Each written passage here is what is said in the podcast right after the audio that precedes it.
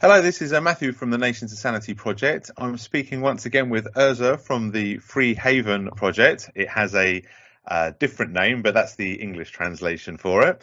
Um, and um, this is actually a kind of part two. We've already had one conversation, and I'll put a link to that in the description for anyone that wants to check that out. Um, and so this is our second conversation.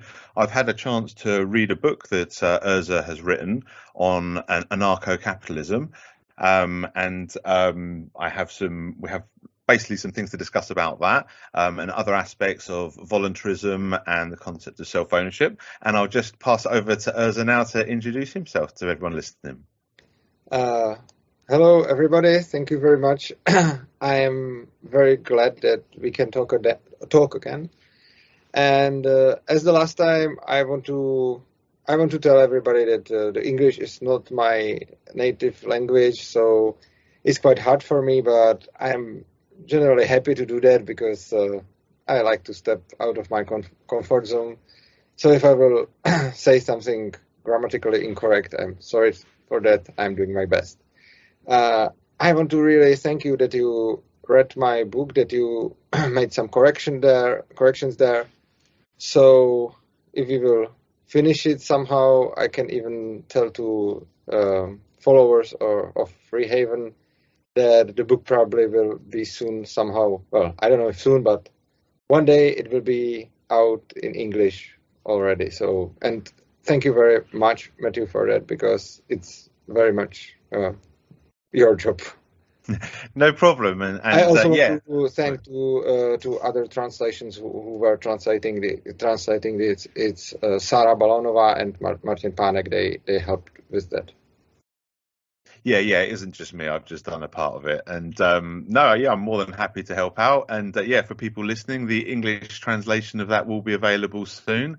Um, and when that is, I'll update the description on here so that people can link to it and check it out for themselves. So, um, and I'll also put a link to any people who speak Czech Republic who, um, who, could also check it out for the one that obviously exists at the moment. Um, but um, but yeah, but there'll be an English translation available soon for people to check out, which will be good. And it is a great book as well. Um, as I say, I, ha- I, haven't quite got to the bonus chapters, but I've read the main body of the book and the main chapters, um, and it's very comprehensive description. I mean, anyone who wants to, who particularly people that are new to kind of anarcho-capitalism or libertarianism, even, and the principles, is a great introduction. It, it really explains it to you in a way that you can understand quite easily. Um, and then it goes through a lot of historical examples and, pract- and practical applications um, and um, and various scenarios as well, where it compares to what anarcho-capitalism would offer comparing to what we get now in our statist societies. So um, yeah, it was it was a great book, and I highly recommend it. So thank you. No problem. um, I have um, some pushback um, that I come from that I to be honest, it's kind of a little bit of pushback that I have with almost all anarcho-capitalists to some degree or another. Because, um, as I said in our last conversation, I don't personally identify as an anarcho-capitalist. I identify as a voluntarist, which many people think is the same thing. And to anyone listening, it is almost pretty much the same thing. I mean, we're both kind of basically saying that um, we accept the concept of individual self ownership and the moral principle that comes from that, which is the non aggression principle. Um, I suppose I don't personally identify as anarcho capitalist because I don't like the economic connotations of capitalism. Uh, I like to kind of I like to present voluntarism as a kind of economically neutral. That so someone who wants to live in a commune, for example, who's very anti-capitalist in their own mind, although as your book goes into details, they might be anti-capitalist because they might have a different definition of mm-hmm. what capitalism is, um, and that's something we should also, I think, that's um, very usual. Discuss, yeah, yeah. So there is that as well, and and um, sometimes it can be a bit of a pedantic wordplay because I've encountered many people who've had a definition of capitalism that basically makes it indistinguishable from voluntarism and basically just talks about respect. If you respect property rights, it's capitalism, even if you're living in a commune. Yes, this is many... because I also identify myself as voluntarist and anarcho-capitalist, so this is exactly my case. Exactly. Yeah. So yeah, I mean, a lot of anarcho-capitalists do make that point, and it's a good point as well to make because, um, but I think because capitalism does have, whether it's right or wrong, it does have other connotations in most people's minds. Yes. It does. It, it is connected to, say, business and profit and markets and, and all of those things. And even though those things obviously exist um, or certainly should exist on a foundation of property rights and respecting property rights, that's it's not necessarily tied to capitalism, the respect for property rights in the same way um, in everybody's minds in, in, an equal way. You know, people conceptualize this differently. So I just think voluntarism is certainly a a term that's less likely to be misunderstood, although like every term and it still needs clarification because I don't think there's a word in, in the English language or or in the Czech language or any human language that can't be twisted or misunderstood yes, or you know, but um, but yeah. So for anyone listening, both voluntarism and anarcho-capitalism basically identify with the concept of individual self-ownership and the non-aggression principle and property rights, which I would say come from that concept. Although I think some anarcho-capitalists, I don't know if you have this view, but some anarcho-capitalists kind of do it the other way around. So, like from my conceptualization, it's self-ownership, and from that you get property rights. Um, but I've heard other anarcho-capitalists say, no, you start with property rights and your self-ownership is just a property right.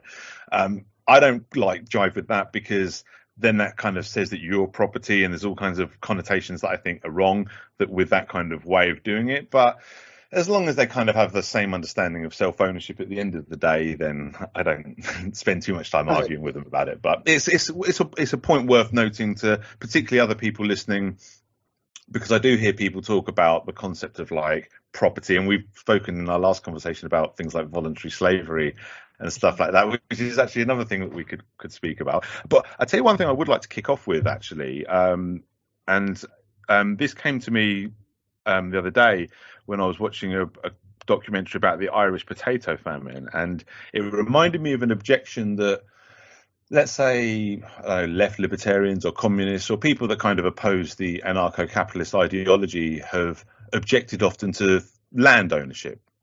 Um, and often when I'm having conversations with people about property rights, it often people that oppose, say, property rights in some way will often go to land ownership when they're trying to point to what they see as an unjustified property ownership. And the, my problem in having those arguments is I sometimes agree with those objections. They'll often point to ownership claims over land, and I'm like, yeah, that is invalid. That that is wrong. And a lot of the land enclosure and land ownership claims, particularly that occurred in Ireland during the Irish potato famine, and I don't know how familiar you are with that, um, was a good example of where I would be in total agreement with, say, the communists or people of that nature that want to say that that was totally wrong, that these people claimed ownership, property right claims own, over these big areas of land that you know and and like the land ownership we've had it in England as well. Like there was this basically enclosure movement where all these peasants that were living on land all of a sudden were told they were living on this lord's land and they owed them rent. And and and, and obviously the government do a similar thing with taxation where they're basically saying okay well you're living on our land. And and this this invalid ownership claim. Now, my point that I always make um, to the communists who might bring this up is I say, yeah, I agree with you on that, but that's not valid property rights, and that doesn't that doesn't invalidate property rights. That's just an example of how property rights needs to be properly understood and applied because there are invalid claims, and I would say not all, but many of these examples of land ownership would be examples of that. What what what do you think on that? I definitely agree. Well, I definitely think that you can own a land. That's for me absolutely uh, the same as you can own anything else. Like as you can own any other, um, let's say, natural resources, you can own a land as well. So as much you can own wood or stone or whatever, you can also own a land. so this, this is for me the, the same the same thing there, there are some uh, there are some resources around us. That resources are somehow limited, and land is one of them. Uh, you are right that uh, very often it's done wrongly. I mean, for example, at feudalism or, or, or so on, that uh, some people claimed that th- they said that they own a land, but I don't think they were le- legitimate owners of the land on the other hand, I think that uh, current states are doing it even more sophisticated because they they don't do this as you compare this with the taxation. I don't think it's exactly the same because uh, our current politicians are not saying that they are owning the land because I think that it would be bad for their PR and that the people would, wouldn't like the imagination that they are not owners of the land and that the state politics are owning the land like kings like like medieval kings. And medieval kings had some uh, support of um, of people also because they were claimed as they are kings from the God's will, and uh, and the people were, were trusting that the kings are. The people trusted that the kings are more, something more, so they could uh, they could keep their their um, their ownership of their land, and the the the society was built like that. Some peasant was just lesser than the king. On the other hand, today we are somehow more far, so we quite believe that the people are basically equal. I mean, equal by their rights. So uh, the politician is not somehow better human or human who should rule me from some God's will or something like that. So if current politician would say that they own or all the land, I think that people wouldn't like this. So it's officially set like that the state is claim the state is saying, okay, you are owning the land, but there are some laws and uh, you have to follow them, which is practically, from libertarian point of view, making them owners of that land, but they are not saying it openly. So I think here is uh, some. It's a bit different story because the politician says you are owning your garden, you are owning your yard and your house, but you are allowed to do there just what we allow you, uh, or what, what, we don't forbid. Uh, but the, the medieval stuff, it was like they, they just said, okay, we are we are owning all the land. You are there on our land, so you are practically slave. But I agree that uh, none of these two uh, none of these two cases it's legitimate. So I basically I think I agree with you. Yeah, I mean, I was only really linking them with regards to the arbitrary nature and the invalid property ownership claims involved. But yeah, you're right. The, it's not an exact equivalent because the government claim over you is far more reaching than just that. They don't just say they own the land. I mean, they all essentially government claim an ownership over you, essentially. Um, but it's, um, it's just it's just doing it. I think this is very. I think this is very. Um, very smart and very bad for us who uh, who like freedom because mm, the the politicians are not saying that they are owning you or your land. The politicians are basically saying that you are owning your land, and they are not even saying anything on about who is owning the body. but in the end, they are saying what you can do with your body and what you can do with your land and what you can do with your property. So yeah, unfortunately, they are practically owning it, but they are not saying it because if they would say it like this, I believe that the people wouldn't like it very much. Yeah, yeah, no, they don't. They don't say it overtly. It's just the implications of yes. of how how of how things are. It's a little bit like like the government uses linguistic garnish, like when it's like um, things that the government own, they call it public property. Mm-hmm. Yes. So like, uh, so, oh no, it's not us that own it. You own it. You know, you the public. We just we're just your humble servants. You know, it's to create that kind of imagery in people's minds, even though it's like you know. So, so yeah, no, yeah, that, that's that's a valid point. But, um, but yeah, but that that for me that ties to a larger uh, a larger point. Uh, um, and yeah, I mean that was the main point I wanted to make with regards to the land versus property thing. Although my conceptualization, uh, my conceptualization of land ownership and property ownership might differ from yours slightly. I suspect it doesn't differ in a significant way because we both seem to agree where the line distinguishes arbitrary ownership claims for, and from valid um, ownership claims, you know, and, and, and, and how that how we get there. So I think we're on the same page on that. Um, but I think the point is well made that we do need to have that distinction. And and whether it's and it, and it's not just when it comes to how we properly define you know property rights and how people can rightfully own property and what have you, but also with regards to the non-aggression principle, you know, within itself. And this kind of, funny enough, this ties a little bit to one area of pushback that I did have with regards to the book and kind of how anarcho capitalism is presented in itself. And it also kind of ties a little bit to my own project, the Nation Sanity project, and this idea of establishing the non aggression principle with some kind of law through a peace agreement. Because I do have a bit of resistance to the idea that um, it's a little bit like my dispute I had with David Friedman when we had this whole thing about um, when I was saying that you know anarcho-capitalism, when you were saying that dr- drug laws, for example, could exist in anarcho-capitalism if you know enough people decided to employ their security forces in that way, but it wouldn't be likely or advisable and all the rest of it. But um, my my issue with that, and my my kind of um, my position on the whole freedom movement is that we really need to just I feel like a lot of, um, sorry, I'm not articulating this well. I feel like a lot of anarcho capitalists have this idea that we can kind of let the market do its thing and we can almost make government like irrelevant. But I feel like we need something more than that. We need something kind of like in place of government, like a peace agreement or a, or a, or a law or something, where we kind of have, even if it's like a, a, relatively low resolution so we can have like a universal standard we need to have our lines in the sand. Uh, uh, i kind of mentioned this in our last you conversation like constitution like uh, may i can i imagine something uh, like a libertarian constitution or or not?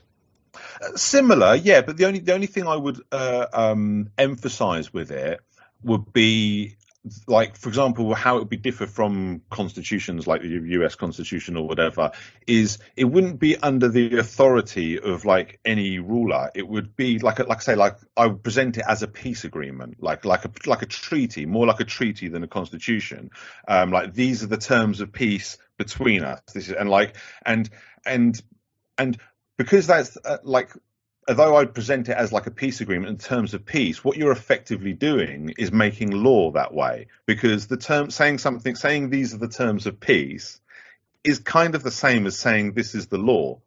But it sounds uh, it sounds to me a bit like social contract, or just um, or not, or I'm not sure if I understand. It depends. It depends how you. It depends how you're defining social contracts. I mean, it's different from what people talk about social contract I don't now. Mean social contract yeah. uh, of the state. I mean, like uh, if this is what you are proposing, if it is social contract just with different um, different content than the uh, actual one. Um, potentially, yeah. I've never. I've never. The reason why I, I couldn't give you an immediate yes or no is because I hadn't thought of it that way. But I suppose yeah, I mean, yeah, yeah. To clarify that the terms are different, but I suppose it's like a social contract. I mean, the like I say, I do conceptualize it as a peace agreement. Like say, let's all have a peace agreement. Let's overthrow the rule of our governments and all these other illegitimate ruling bodies with this peace agreement that basically sets this law, like this universal law, which I say has to be the non-aggression principle, and that law in itself, or that peace agreement, this terms of peace, would make all the ruling governments as ruling entities illegal and would force them to become what I would call voluntary collective. So you could still have you know you can still have this collective infrastructure but there's no ruling body. There's no there's no authority to rule over others. Anyone that's part of any kind of socialist style program would only be part of it voluntarily you know all of that kind of thing. These I, are the kind of go on sorry. I'm not sure. How can i imagine this uh, peaceful contract? Because um, I suppose that the peaceful contract it has to have some words, like some sentences. It, it it's some document, uh, yes. But uh, who would create this document? Where the document would be and mainly, if somebody uh, don't agree, if somebody doesn't agree with some uh, words or some formulation there, and he wishes to change it or edit it, how can he do that? Because, for example, when you have a, I don't know, blockchain, you can always fork. Uh, if you have this document, the document, let's say it will be created by some people, some other people would contract. So I can imagine it starts as some petition with a lot of uh, signatures, okay, but some people uh, doesn't sign it in the form. Let's say um, there will be some. We had some uh, uh, some disputation about if you can have voluntary slavery or not. So imagine that in in the society there would be uh, few versions of the property rights of the peace, peaceful agreement, and uh, there there would be few versions of it, and each of them would have some support of some people. What, what then? What, what, what to do with it, or how, how it would be created?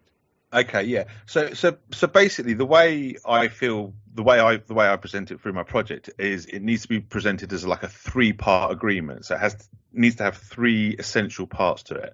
Um, and the way I break it down is part one is like the basic agreement to have the non-aggression principles of law. So to say that we're defining crime by the concept of individual self ownership and that that as a basic agreement gives you like something but you like like you alluded to you've still got these fuzzy edges you've still got these slight different conceptualizations. Although you've got like this rough kind of um you well not I wouldn't say rough but you've got this principle that it's all attached to but there's obviously slightly different conceptualizations as you mentioned. So what part two is is to deal with that which is what i call the lines in the sand and the way I try to describe this is to use the metaphor, and I don't know if I mentioned this when I spoke before, of the desert and the grassland. Yes, you're absolutely talking about it. But but yeah. uh, I I am not so much asking about the uh, about the content of the document.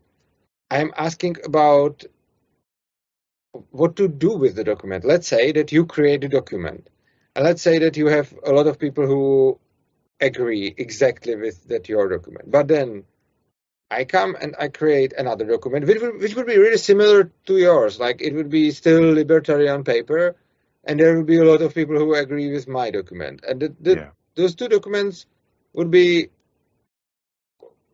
mostly the same, 95% the same, but 5% different. Yeah. And uh, in in my uh, in my opinion, in my in my idea of the society, there would be that uh, that uh, free market uh, laws and free market arbiters and uh, free market uh, uh, polycentric, polycentric law, which would be created uh, from the bottom to the top.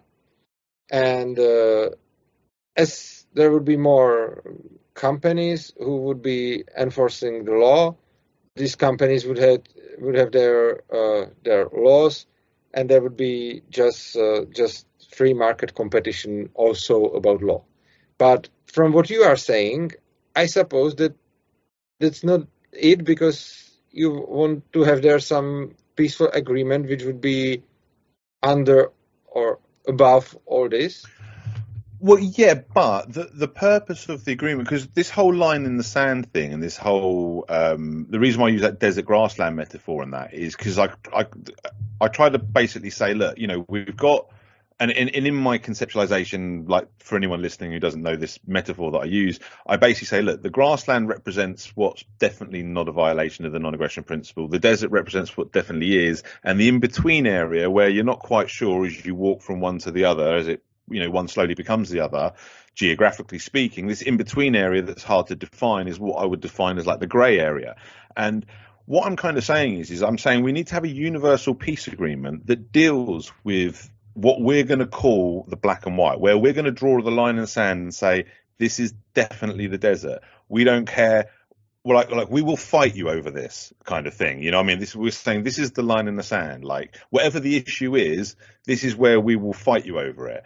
And then the grey area, we might still disagree with you, but because there's some kind of reasonable doubt that we concede, then we will basically say, okay, well, we might not agree with you, might, we might not want to voluntarily be part of what you're to do with, but we're not going to use violence against you, and we can't use violence against you. This peace agreement will basically say we can only enforce within this black and white region, and then obviously the grassland stuff we we have to like you know let you you know um but you know I, um, carry on with sorry i see there one problem and is that if you have the grassland and the and the desert uh even if we would at some points agree that this is desert and this is grassland, we don't need to agree where exactly to draw the line. Because even if at many points we can both say this is desert and in many points say this is grassland, it doesn't mean that we both would draw the line at the exactly same place. We can draw two lines. Those lines would be somehow differing the desert from the what is between grassland and desert, but we don't need to feel the same place where is the line. Even if uh, both line both lines would have approximately uh, would approximately differ something what is gray area from the desert, but those lines doesn't have to lie exactly on each other. They can line they can lie a few meters from each other. And I feel this is a, a, a bit problematical because how, what then? Because uh, you can't arbitrarily say that some of us is correct and the other is not because well i mean the, the problem is is i actually and I'm not trying to get away from that question, but I see the bigger problem in not doing that because it's like well, like what you're talking about with the anarcho-capitalist way of saying, well, we'll do it from the bottom up. We'll, we'll you know, we'll we'll let law be made through the market um, mechanisms. But the problem with that is but what with no limit with no, like you know is it still going to be according to the non-aggression principle and property rights loosely or is there going to be no because the problem is if we don't ever draw any line what's to stop it going to statism again? Because that's again, the problem. Or... Of, uh, the problem of, of this uh, of this attitude is exactly what you say. That in the end, in the anarcho-capitalist society, there can be some deviations from the non-aggression principle, and it can it can end like that. You have there 99% non-aggression principle and 1% deviation, which is clearly violating non-aggression principle. Uh, and the society is living by that. This can't happen, and I I agree that it can be a problem, uh, but if we want to compare this solution, I need to understand how is the is that your solution implemented. So my question, I am now not, uh, I, I can't compare if it's better to draw lines or not draw lines. I'm just asking how to draw the one line if you have people with different opinions. So I wouldn't I wouldn't now compare if if to dry dry line or not, draw line or not. I, I would just need I, I first need to know how do you want to draw a line that everybody or almost everybody would agree on.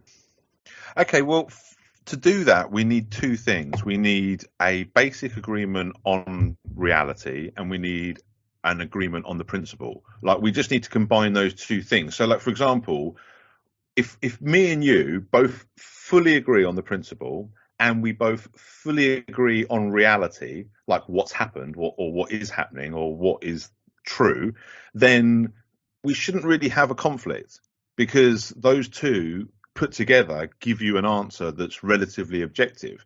Now, what I'm saying is, have the, the sorry, first, we don't have the full agreement on the principle, and even we don't have it. Like both of us, we don't have it, but there are much more people than than just we. So, how, how to do that?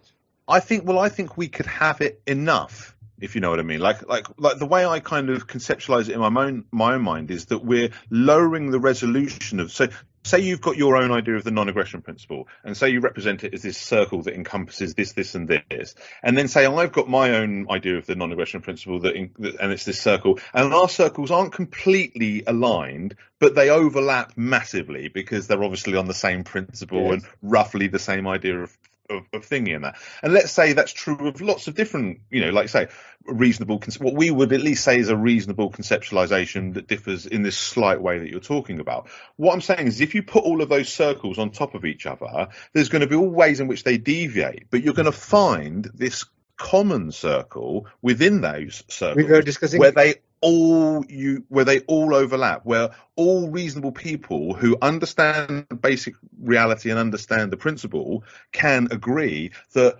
beyond a reasonable doubt this is a violation of the non-aggression principle. This is black and white. Now we might also think that this is but we can understand that there's like uh, reasonable doubt. There is like a we can understand that these other people that disagree with us and for whatever reason have a slightly different conceptualization. It's like okay, that's that's for me that's how we define grey area and separate it from black and white is if we can peacefully accept and tolerate differing interpretations. But what I'm saying is, is there has to be a limit to what we will peacefully tolerate with regards to differing interpretations because otherwise if there's no limit then the distinction itself is lost and then the concept's lost. Uh, I feel a bit like deja vu because it's really um, reminding me our last conversation. But I believe that in our last conversation we get into that there are some that you are having term reasonable doubt, but we don't even agreed on what is reasonable doubt. And uh, if we, for example, talk about uh, voluntary slavery, you are saying that it's not uh, that it's violation of non-aggression principle. I'm saying that it's uh, compliant with the non-aggression principle. And for me, this is quite very important question because uh, I feel the possibility to sell myself voluntarily to slavery as a important part of a self-ownership and not that I would want to do that, but I feel it as a very important part of the of the self ownership. You feel it different, so uh, where do you want to draw the line? And there, there is there is much more. There is uh, we were also talking about the intellectual property, and there are libertar- there are libertarians who are saying that the intellectual property is uh, is part of the non-aggression principle. I don't believe that, but there are such libertarians. Okay, and if you really want to sorry. apply that, if you really want to apply that what you said, uh, where is the where is the line? Then what what it would, what would it mean? It it would mean that uh, whenever anybody see a grassland, we said we say okay, the line can't be here. Sorry, repeat the question. Well, how you have, let's say we would have uh, thousands and thousands of people.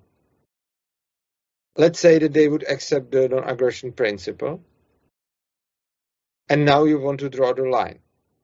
If you would have there one person who would say that something is a grassland or gray area, you just move the line just for that one person? No, no, no. It's not a case of yeah. I mean, this isn't like a democracy. We have like like let's say for example, you, we've got these. We're, we're, we're trying to set our we're doing this line and, and me and you having this disagreement about voluntary slavery the first thing i'd say is okay well we need to get into this now and and see where our disagreement really is because moving forward my point is is if we don't draw this line moving forward violent conflict is inevitable because if you've got your little community that's going to enforce your line in the sand, because don't don't forget what we're saying. This line in the sand is is when we're not going to peacefully tolerate your differing interpretation. We're drawing this line in the sand, saying no, no, no, no. Now we're say you're crossing over where it's black and white, and now we can use force to stop you, you know, and all the rest of it. So if we don't draw that, if our lines are in different places, we're going to have violence against each other.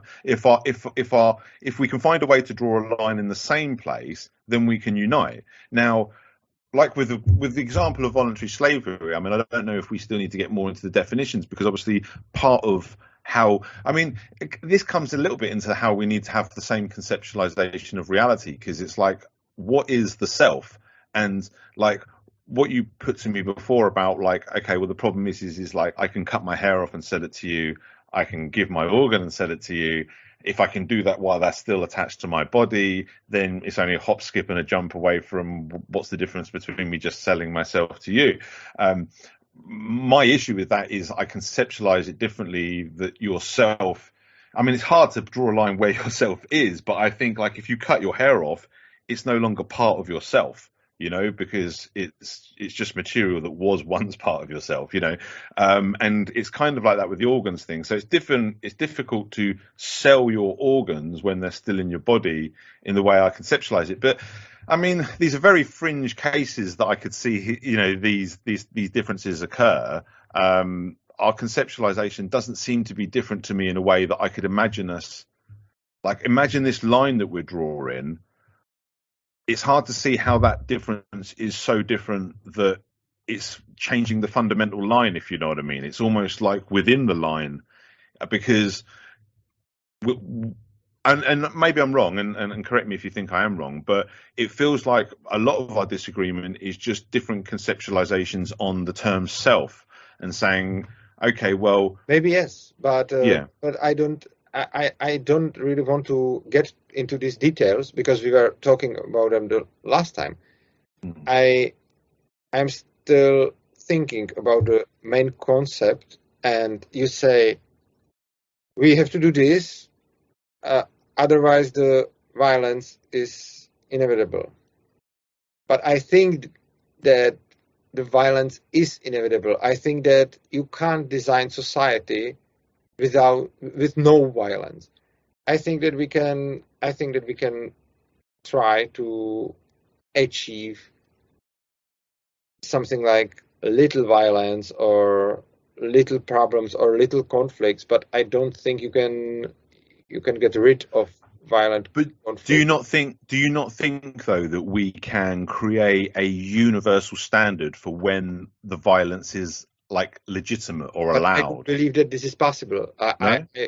I, I don't believe that this is exactly possible. I think that we can create at maximum at the best something which is approximately approved by a lot of people with some distinctions, but I don't believe that it is possible to create principles which would be in a long time absolutely 100% accepted by really a lot of people. I think this is just not possible. And I have the problem that we, we are talking about if it's better to do it or not. But I don't think this is the question. I think the question is, is it possible? And I think the answer is no. And if you would tell me, if we would be talking here about if uh, if it's better to have a society where you can teleport yourself to any destination, or society where this is not possible, I would absolutely agree with you that it's better to have the society when you can teleport yourself. Yeah. On the other hand, I don't think it's possible now, and I think this is the same problem with this universal non-aggression principle, which would be absolutely accepted by quite all the people, because I just don't believe. I, I think this is absolutely utopical. This is like a dream. It would be nice, and I'm not saying that it's not. It wouldn't be nice to do that, but I think it's it's not possible to do that. I think I think, I mean, I don't think it's possible to get everybody to agree. I, I do agree with you on that, but I do think it's possible and necessary. Like I come at it from two ways. I, you know, I do disagree about. I do think it's possible, but I also think it's essential um, that we have that we can that we can create from this principle and from a shared understanding of reality the, and a shared understanding of this principle I think we can create a universal standard. And I mean, one example I often use, and it's not the best example because it wouldn't just come down to the numbers of age, but I often use age of consent as a good example of this because I can use numbers to represent what I'm talking about. But it wouldn't obviously, it'd be mental competency and other things would obviously play in part. But just let's just forget that for a minute and just talk about age of consent as a number. And let's just say I'm proposing we create a universal standard that has a black and white limit. So you've got like a limit of you can't uh, a parent can't hold on to their guardianship of their child, which obviously involves a certain level of control over them beyond a certain age, let's say 21, and let's say below 14 they can't declare them an adult and let go of them or whatever. But in in that area between is a gray area. And what i'm saying is is you know let's just say for example that's how we done it. What i'm saying is is what we're saying is is we might still disagree within the grey area, and I, I, might not want to be a part of a society that has an age percent of age as low as 16. I might want to only be part of one that's 18. So I can still exercise, you know, my disagreement over that line, but I have to peacefully coexist with other societies. I can't wage war on them and, and all the rest of it. That would be considered aggression if I did because I'm calling them violators because they've got a lower age of consent, as long as they're within this grey area thing that we've carved out.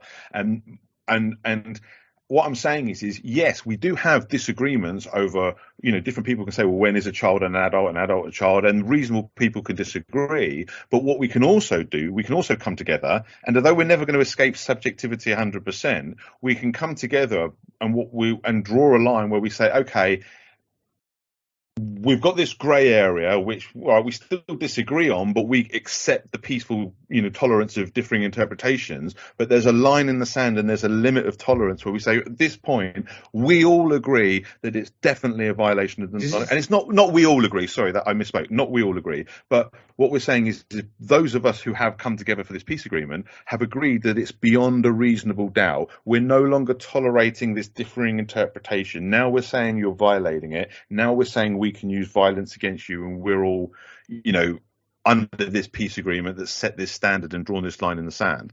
So it's not about creating a standard that everyone will agree with. It's creating a standard that enough of us agree is beyond a reasonable doubt in accordance with this principle and a consensus of reality. Does that make sense? A, a bit, but I don't think this is possible to to achieve because uh, there will be a lot of reasonable people who would say that the line is and, and I now I'm now not discussing the gray area. Now I'm discussing just the line between the desert the and, and between the uh, no, between the desert and between the gray area.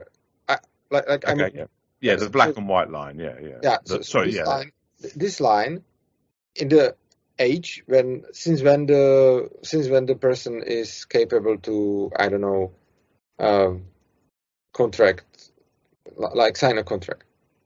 There would be people who would say 12, there would be people who would say 15, there would be people who would say 10, but uh, they all can be reasonable people, and uh, you you have a lot of opinions on where the line should lie.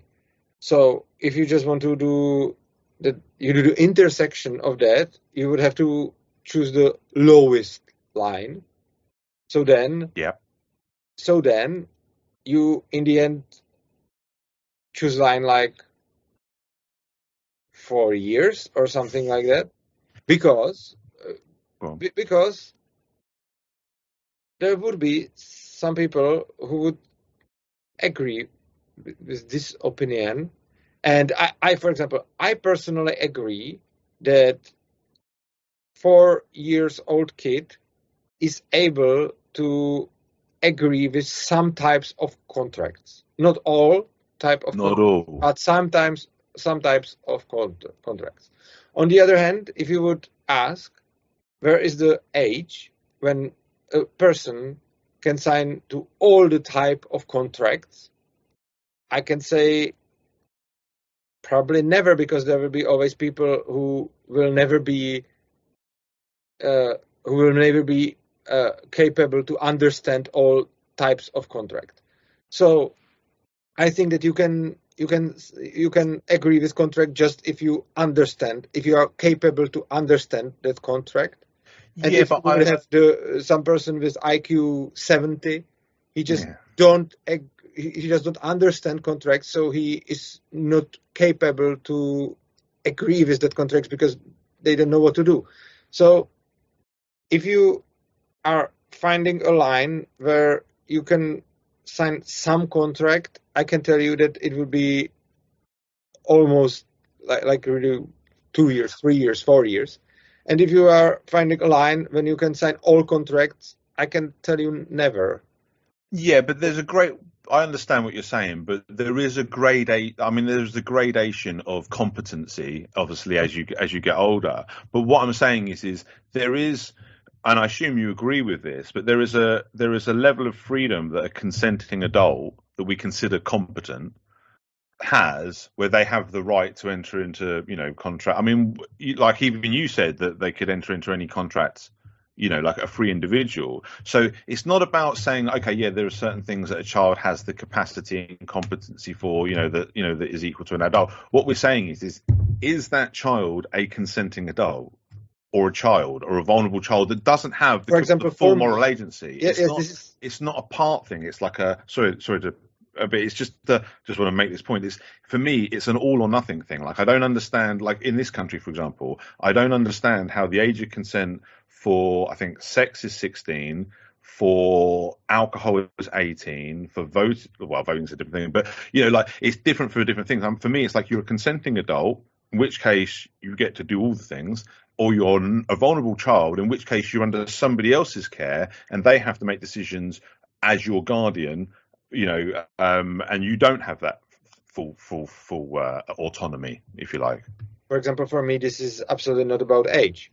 I mean, uh, no, yeah, it's not. uh, so, so, so for I just used that as an example for the numbers to illustrate yes, the. but, but, it- but yes, but but the point is that, for example, somebody can find a line between uh, adult and kid, and I principally disagree with existence of such a line. Because I don't think that there can be age line between adult and kid because there is just no such thing, and uh, you can have 12 years old who is already economically independent and you can have 20 years old who is who is still guarded by parents so i this is another example of how it's hard to draw some line because for example i would really strongly principially disagree with existence of such a line because i don't think the point is to set some age. I think that this shall be uh, shall be I- i'm sorry I, I don't know the word um, like you should always take the individual case and uh, and find out if if, if this person is already uh, able to make the consent or not. So Yeah, I I. I quite don't believe that there, there would be some line. And there is a lot of people who say there have to be some line. But for me, this is really a problem because for me, this is like you are taking freedom to somebody just because he is young, just because somebody who is older can't take the res- responsibility. And uh, this is really not acceptable for my point of what freedom is because I don't think you you, you are you can take somebody's freedom because somebody else is not able to do something in that age. No, I understand what you're saying. Yeah, no, I wasn't. I mean, I wasn't sort of. Um, I, I, fully take your point that it's not just about age. There's things like mental competency and all of that. The only reason I used age with regards to age of consent is just it was easier to illustrate. You know, when we're talking about having a, you know, and, and I could represent it with the numbers of age and that, you know, like say nothing below this age, nothing above that kind of thing.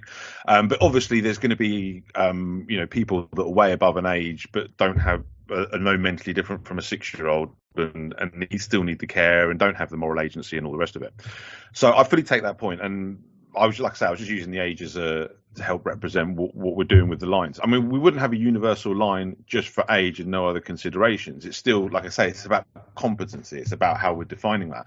But my point is, and, and the reason why I used age to represent it was just to sort of say, well, look, if we set, if we agree we've got this grey area here, like um, putting mental competency to one side, like you know, if we agree that we've got this grey area of say between let's say 12 to 21, and we say that what I'm saying is, is we can still disagree within that 12 to 21 period, even, you know, like in my Nations of Sanity idea under this peace agreement that say, let's say it sets it at 12 to 21, the mental competency thing would come in as well. And obviously, but let's just deal with the age for simplicity of, of discussion. Um, what I'm saying is, is in this system, that 12 to 21 grey area, we could still disagree about that. And I might not want to have anything to do with somebody who's living in a society that allows it and all the rest of it, blah, blah, blah.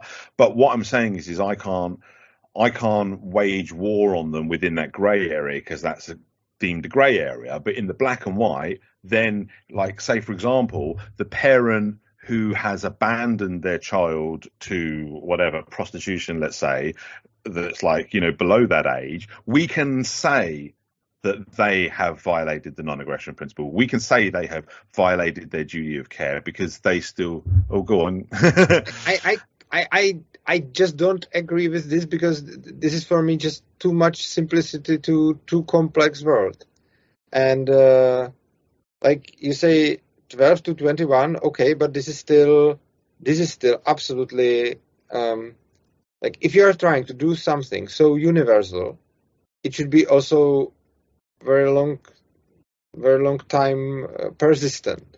But if you look just few hundred years ago, the people were adults in much younger age. Hmm. So the, the problem is that you don't know what will be with, in, with the society in 100 years, 200 years, but like now you are saying that uh, all reasonable people will agree with uh, beyond reasonable doubt that 12 years old is the youngest age.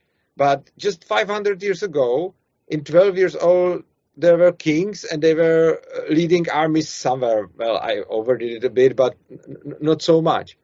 Uh, the point is that the age with this no reasonable doubt definitely raised in last few hundred years. And this is the problem i have with it because what i suggest is the polycentrical law which is built from the bottom to the top.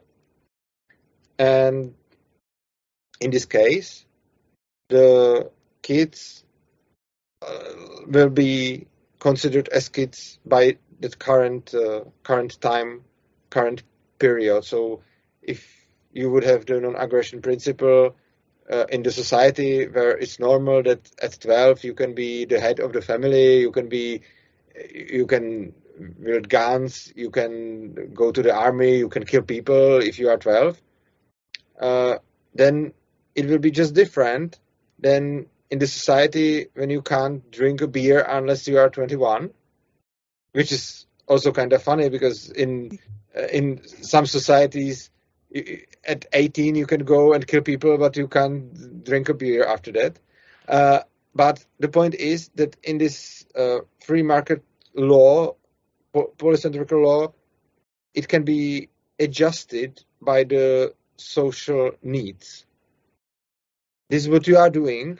Uh, I, I have the biggest problem with that there is no correction mechanism in a time that if you if you now will say that the 12 years is the absolutely absolute border you don't know what will happen with the society in two or three hundred years and in two or three hundred years you can have adults since i don't know okay, 25 yeah, I, I or, or since Sorry. 10 I, yeah. I, I, really don't know yeah. what will happen and I, I think that if you want to design society like that, you have to have some correction mechanisms which would do like new lines, and this is what I this is what I propose with with that.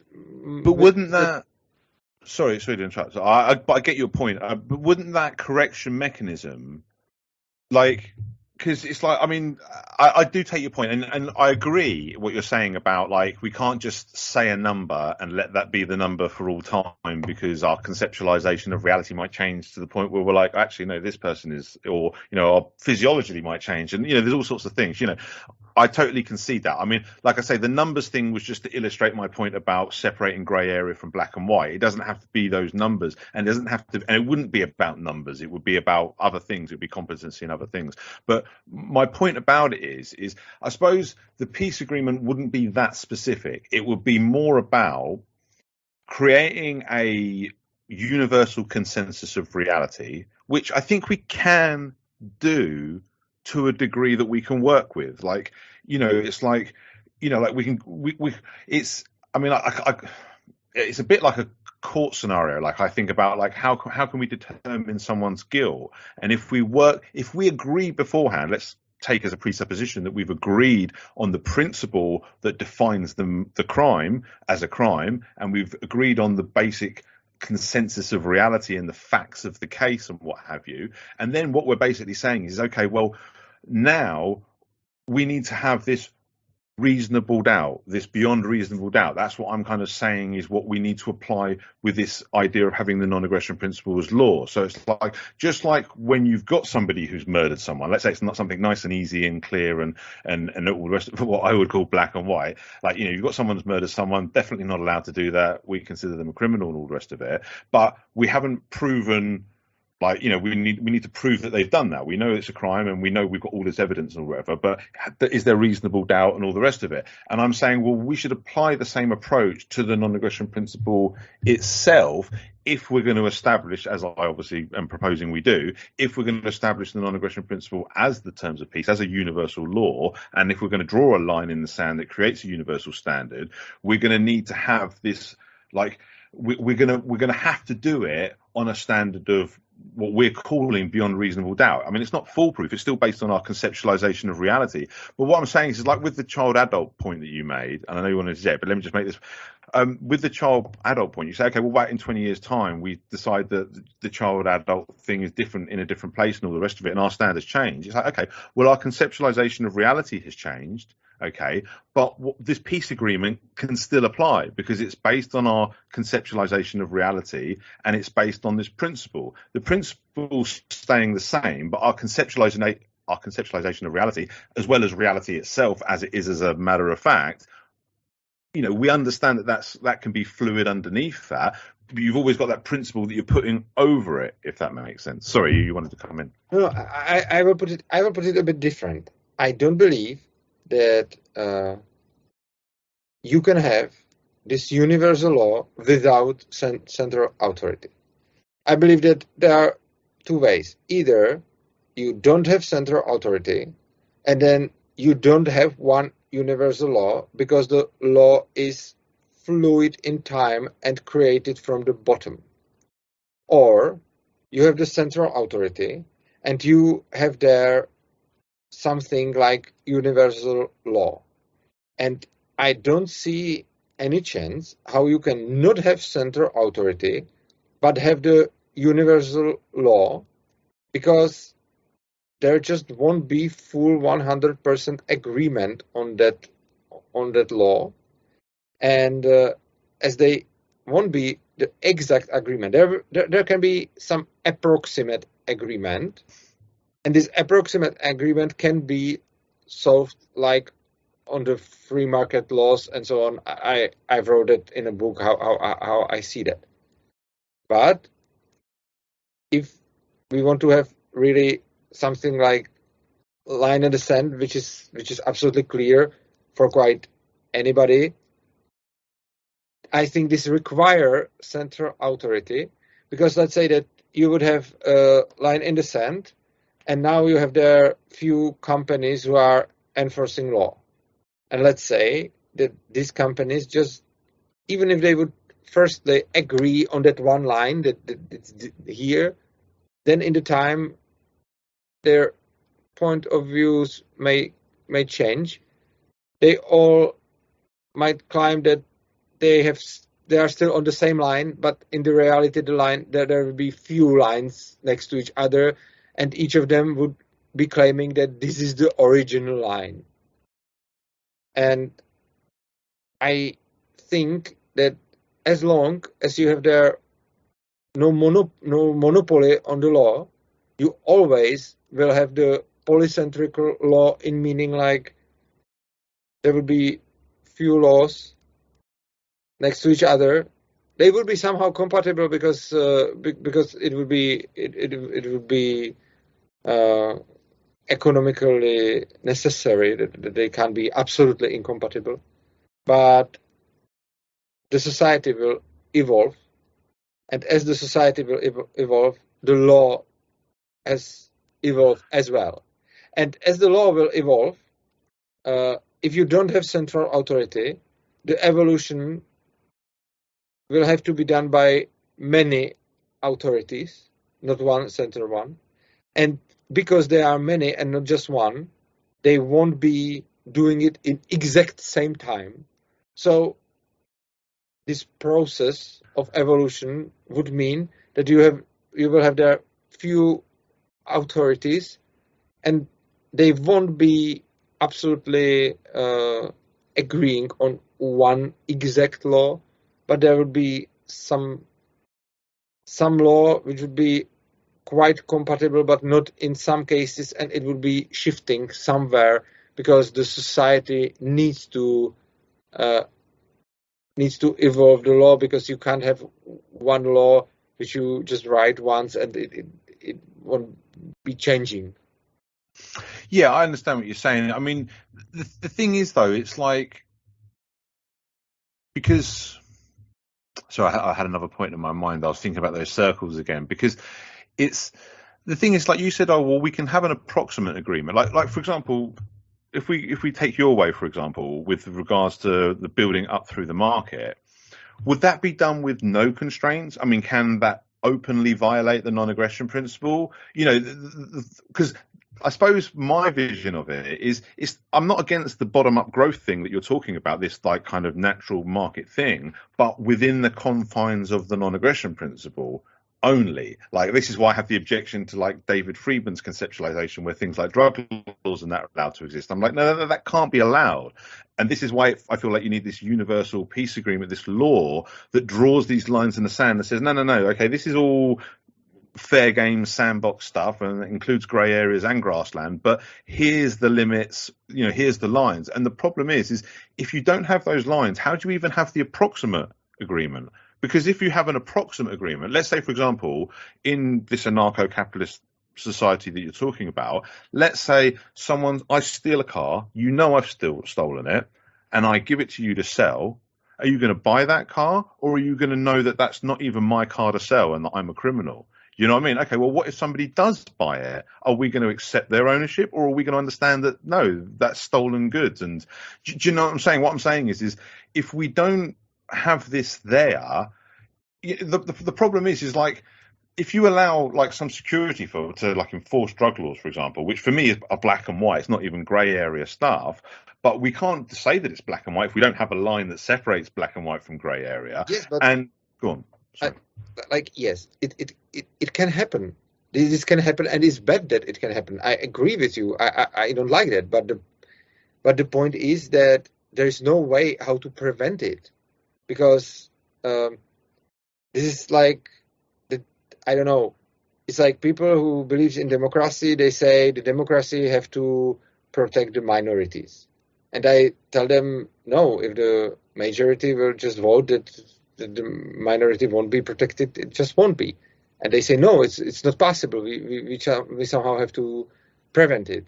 And they say we can prevent it by the constitution. And I say okay, so the if you have really big majority, you can even change the constitution. And uh, the point is that I think people who are designing societies are sometimes um, sometimes they trust in illusion that they can do something, some mm, something which is like uh, preventing it from failure. But I think this is not possible. I think this is not possible. This is never possible. You you can never design a society with a complete protection of some failure which you don't want. And I think that all that to be trying of this is just it's just not, not, not possible. You, you, just can't you just can't succeed. And I think you are absolutely right when you say that if I would have anarcho-capitalist society with this bottom from the top law, and, and there there can be some deviations against the non-aggression principle, but I don't think there is a way how to achieve that this won't happen. I don't think that you can design a society in which there will be any law which won't be changed because if you do whatever then there can next generation and next generation and and, and the next and they just can't change the rules because they are there and you are already dead so you know. But what I'm saying is, and I'm not asking you if you think it's a guarantee that this won't happen, but whether this will, whether it maintains the definition of anarcho-capitalism. You said there can be deviations from the non-aggression principle, and it would still be called anarcho-capitalism in your mind with the deviations. What if there's outright violations? Is it still anarcho-capitalism? What if it's so outright violations it just looks like the world we have today, or even worse, like communist China or communist so? It won't be called anarcho-capitalism in my mind. Sorry, it won't be. No, but what I'm saying is, is there's a line that separates. Do you see what I'm saying? Like, but the, the line, the line is just good for if I would call it anarcho-capitalism, and I don't need such a line because I, I don't need definition in which I say this society is anarcho-capitalist and this not because I don't think it's it's for anything good. I I I I, I, I don't need definition of it and because i don't need to be like i'm saying i have some principles i have non-aggression principle and the closer is the society to the non-aggression principle the better.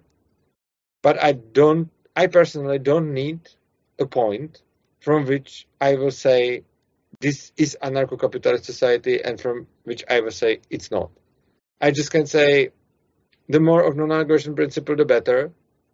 And uh, that's all. Is there is there not a point though where you can say, all right, maybe like you know, like because maybe because you still want to be able to have the reasonable disagreement with somebody else who also calls something slightly different anarcho-capitalism. But is there is there not a point where you can kind of say, okay, but there is a point where it's definitely not anarcho-capitalism. Um, you know, I know that, that is, you think, oh, well, it doesn't serve any purpose, but I suppose the point I'm trying to make is, is like if you if, if you're saying to somebody, I think our society should be anarcho-capitalist, they might, okay, okay, what's that? And then you're saying, okay, well, you need a definition. If you know, if you're going to tell someone we should do something this way, you need to give them a definition no, of what this way is. The ideal, and I can say we can be as close to the ideal as possible. And if you would have it scale, it's like uh, zero is totality, absolute worst totality, and 100 is non-aggression principle fully. I say the closer to the 100, the better. I don't say, I, I never need to say we need the society which is 90 or higher. I don't need to say we need society which is 80 or higher. I say the closer to the 100, the better. Because, like, when is it anarcho-capitalism to you, though? What? When would it be? What I know you won't put a number on it, but oh. roughly, like, like, like, if it's thirty percent, if it's thirty percent, is it? You know what I mean? It's like I don't need to know this. I, I, it's for nothing good to me. Like, I, I don't care how it's called. I just care how much it's close to non-aggression principle. And uh, anarcho-capitalism is just a word. I'm just using it as a mark of something which is close to that point. It's mm like in mathematics, you, you just say that something is is the limit to something, and you, you don't care how how close. It's just getting closer and closer, and, and it's called limit because it's it's getting closer to some point. Yeah. And I'm saying this is some ideal point. This is some non-aggression principle, and uh, I believe that the closer the society is to this point, is is better. And I call this anarcho-capitalist, and I can say I, I call this anarcho-capitalism, and I can say, okay, whatever is near to this point, it's anarcho-capitalism for for me, and whatever is far from this point, it's not anarcho-capitalism for me. And I don't need to say that from 80 it is anarcho-capitalism because I can also say about some society maybe it's kind of anarcho-capitalism, but it's just such a borderline because because I think that different freedoms are different important for some people, and for example, I feel probably as the as the worst uh, oppression what we have here is the education system.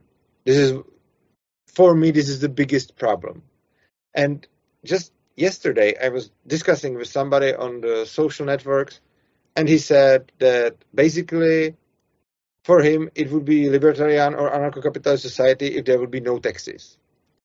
He is libertarian, and he said if there would be no taxes, basically this is what I want, and as, there are no taxes, it's quite anarchic or, or or libertarian for me.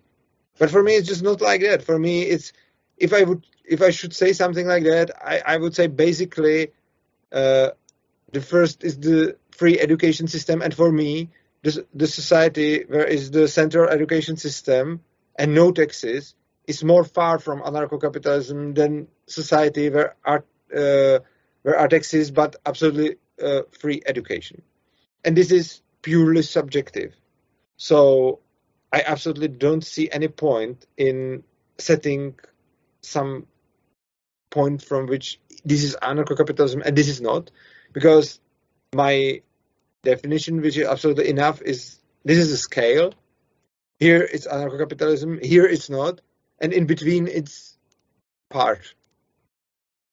Sure, but I mean, yeah, but you still need a definition, even even to have even to have even if it's an approximate def you know like I say even if it's quite low resolution you still need an approximate definition like to distinguish and like say we're in a statist society now and we need to move towards an anarcho-capitalism. And you could say, okay, for me, if we get 90% there, that's close, or, or you don't put a number on it, that's fine.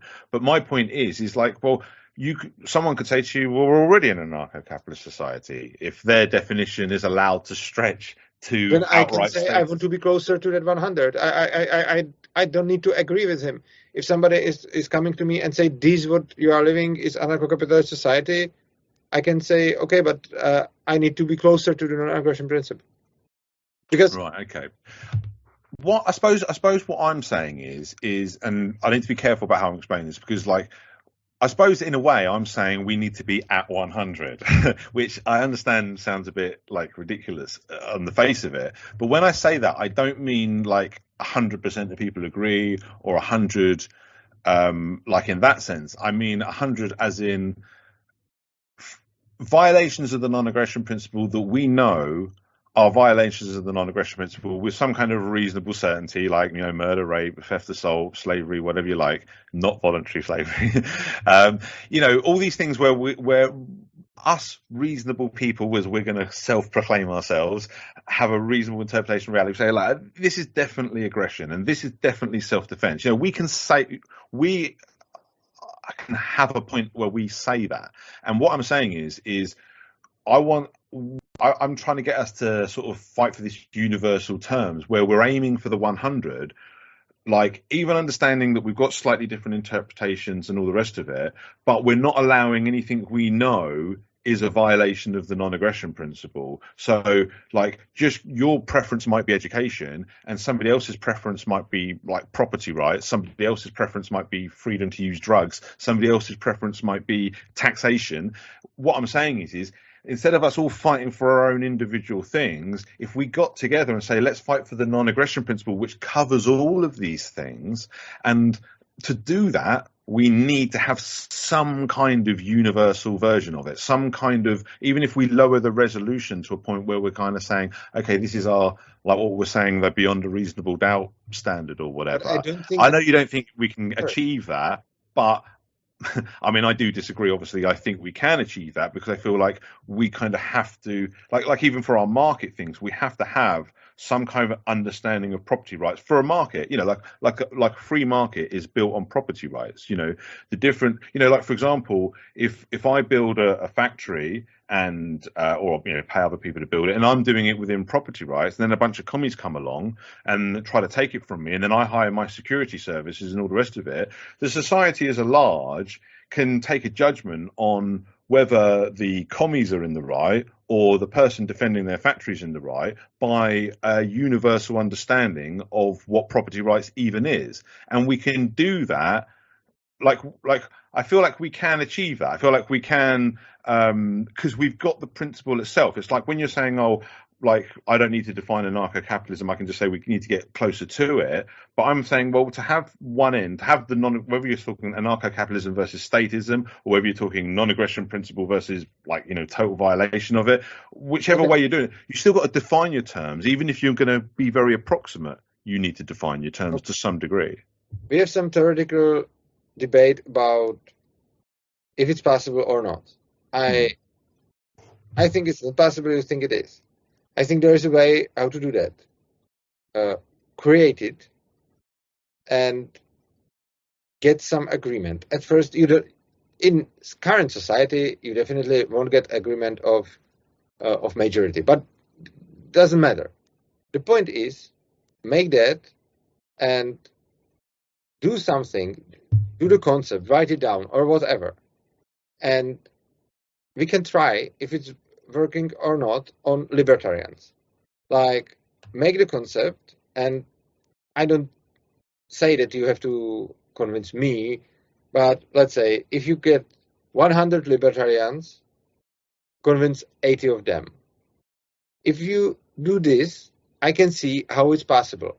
I don't see any way how it is possible, but just because I don't see it, it doesn't mean it's not possible.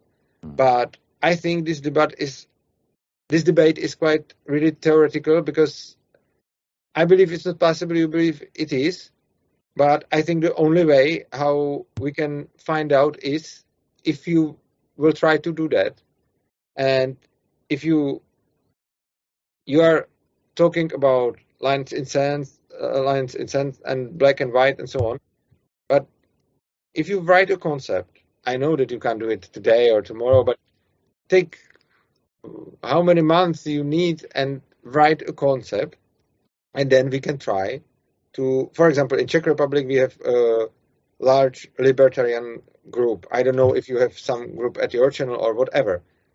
You can come with the concept. I can even put it to our communication channels, and I, I can I can show it to uh, libertarians here in Czech, and we can even try to let them vote. Like, is this is this what what you would absolutely sign like 100% and you have no doubt to it? And I suppose it won't be working for the first iteration. I can I can imagine that there, would be more iterations, but I strongly believe that this won't work. But if it will, it will be even good for me. So if you can do something like that, I would be happy. And even if I don't trust, I, I don't believe that mm. it will work.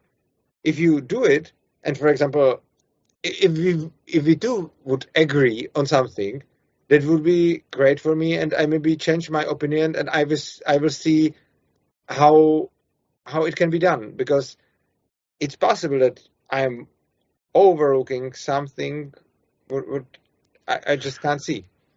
Well, I mean, I, I, mean, I will do that, but just to, to the to the to the extent that I have already done it would be this three part peace agreement where I'm basically saying, okay, part one is saying that we define crime by the concept of individual self ownership. So we're not saying say saying it's not because this person has authority to say it. It's saying so that's we're kind of saying like we're working it from that. So like say you had a constitution that says that you you have to be governed by a democracy and it has to be 51% vote or whatever. It's like having that. So it is like a constitution in a way but it's a constitution saying but where it's just saying that crime has to be defined by the concept of individual self ownership so that's still going to be fluid in the sense of people's conceptualizations of reality. I would agree with this. Yeah. Okay. Well that's kind of what it is. I mean i, I think i miss um, you misspoke a bit when I was speaking with the numbers because I was really just trying to illustrate the black black area, uh, grey area versus black and white concept.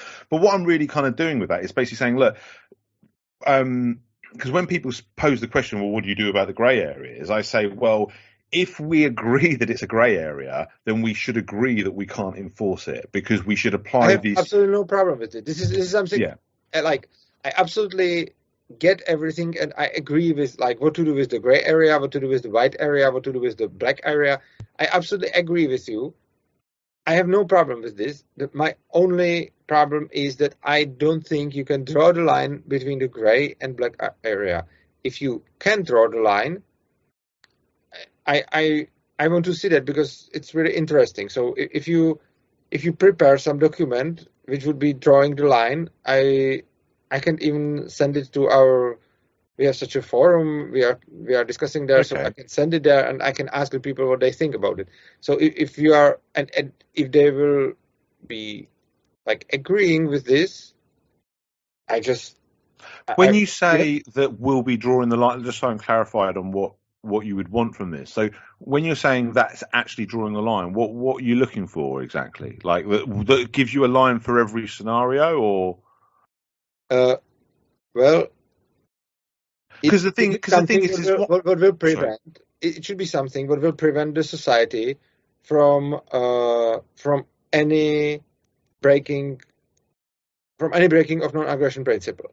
So the, the point is that no, not 100% uh, people have to agree, but let's say at least majority uh, majority of people have to agree that there is a line which is saying this is uh, definitely against non-aggression principle, and the line should be enough for them.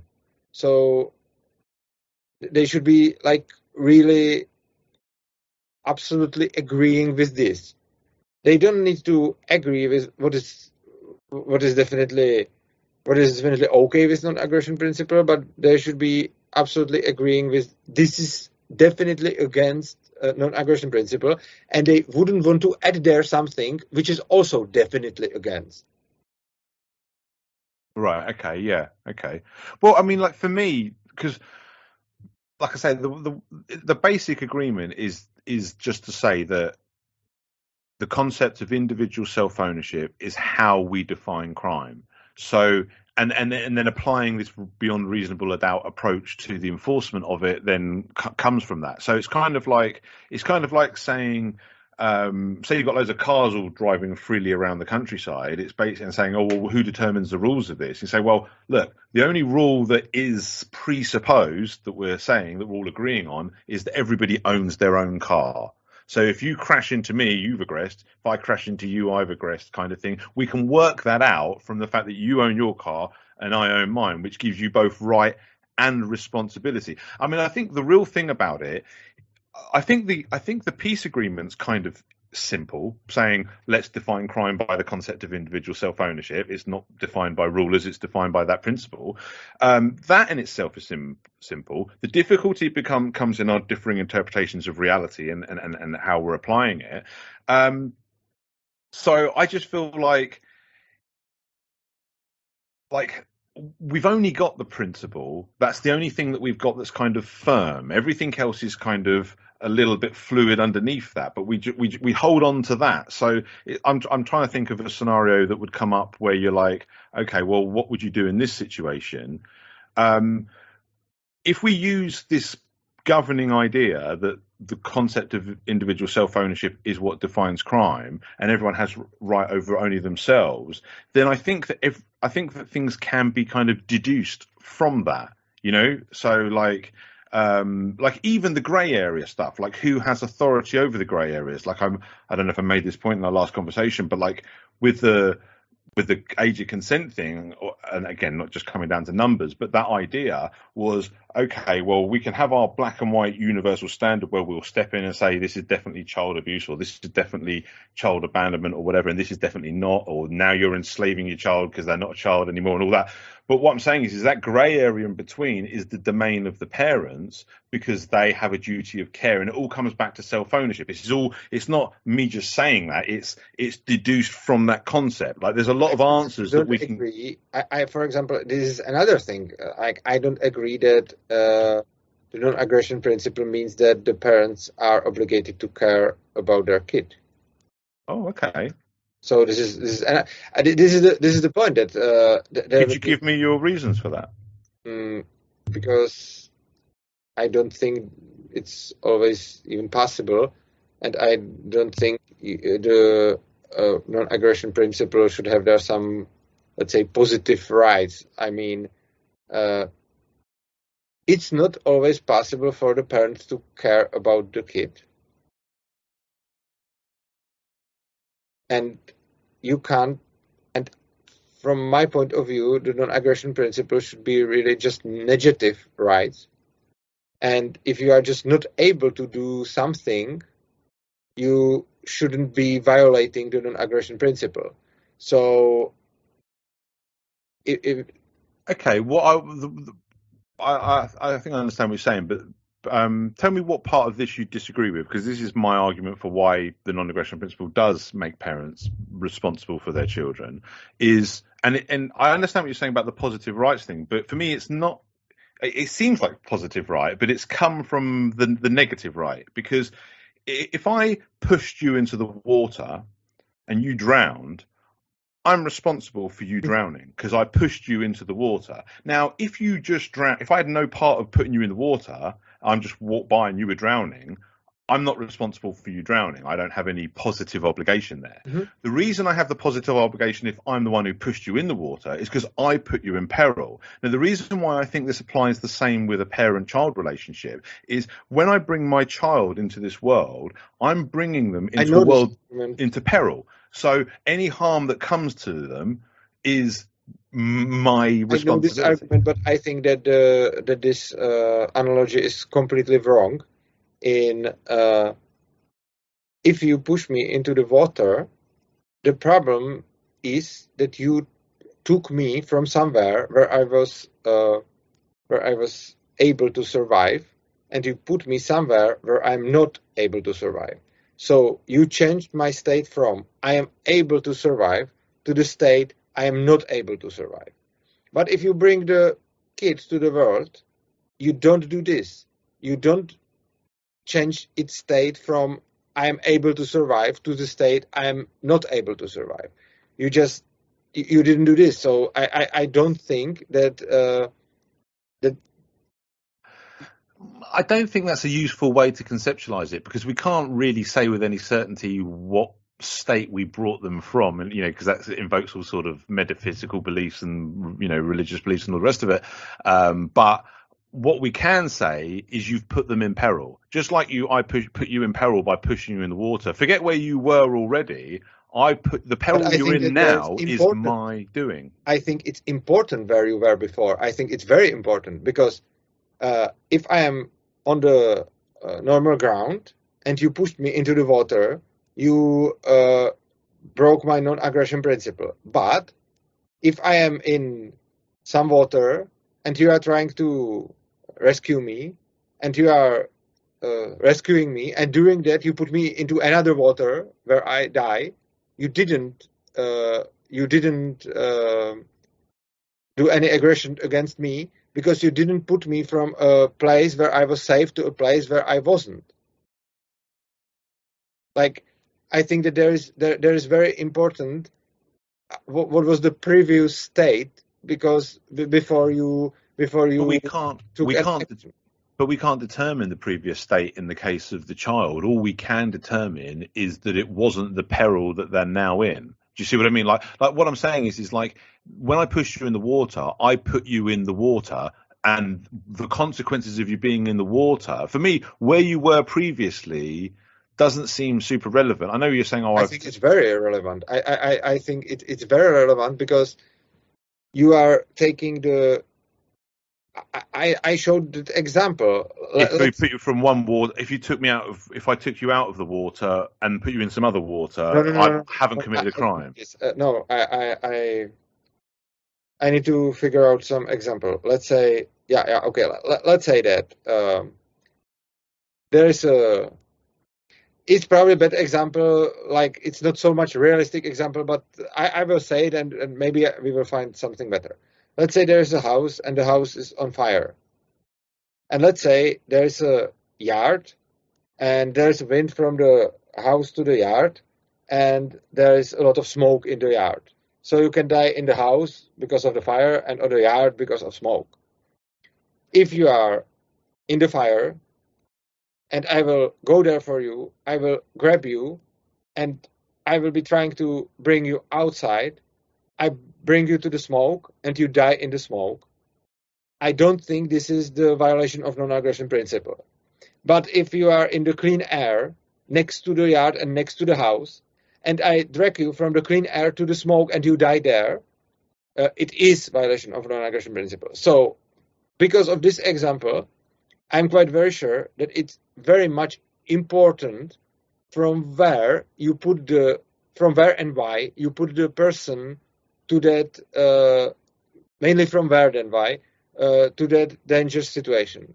And I, I, think that on this Sorry. example, I, I, showed that it is possible that, that just say you push him into the water, it's not enough because it's also relevant from where you push him into the water. Okay, okay, that's that's fair point, but for, for that to counter what I'm saying, wouldn't the parent need to know that they've taken them from like uh, equal peril, if you like, or you know what I mean, or like like the, the fact that we don't know where the parent where the parents taken the child from to bring them into this world, the fact that we haven't got an answer for that kind of works in both ways in the sense of well it also negates them saying oh well i i've brought them from a worse place because they can't say that. They can't all we know, you know, if you don't know you you should uh, you should assume the uh, if you don't know you should assume that uh, um i'm sorry uh, the english okay let's okay, so let, let's put it this way then. Let's say we know we saw somebody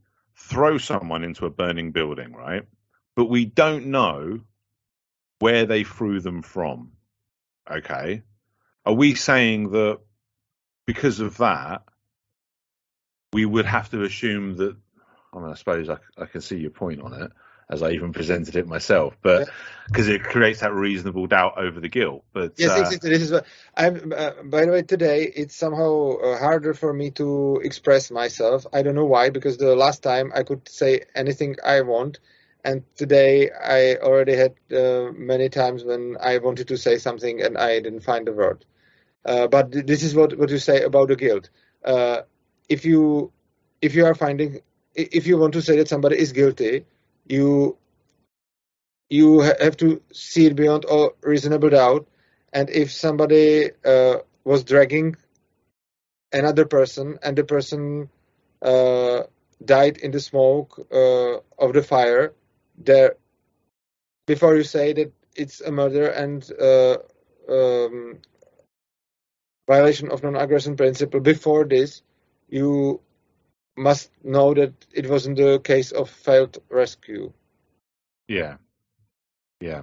So if if we, we put this as a, as as equal i i believe that we can't say that the parents are it's still not an exact equivalent though, because the person, like the person who could claim their innocence, could at least make the claim. You know, even if we didn't whatever see where they were rescuing them from or whatever, could at least say, "Oh no, I was rescuing them from this building." Like the parent can't make that claim. For all they know, they were taking the child from some kind of blissful they can, heaven. they can they can make the claim. Like like I would make claim, and I feel it really like that. Like I'm really happy that I get the chance to be in this world and as I see it, and what, what, what would be my claim, uh, it's better to be in this world at least for a while than not be here at all. So, what under any circumstances, even if you were born into, you know, born into slavery or some kind of torturous hell, you know, I, I don't think maybe I would maybe I would change my mind if, if it would happen. But as I see it now, I, I, I would say yes. If I would, if I can, if I can choose, if I will live my life as some slave or not at all. Now, I would say I would prefer the slavery, but as I said, maybe I would change my mind if it would really happen. You, you can you can't say it like that. But I, I think this is about different different approach to it, and I think that the that the per, the person can claim like I was dragging him from the fire and then he he died in the in, in the smoke of the fire and the parent can say the same as I did, like uh, I suppose I it's better to give him life for some time better than not give it at all.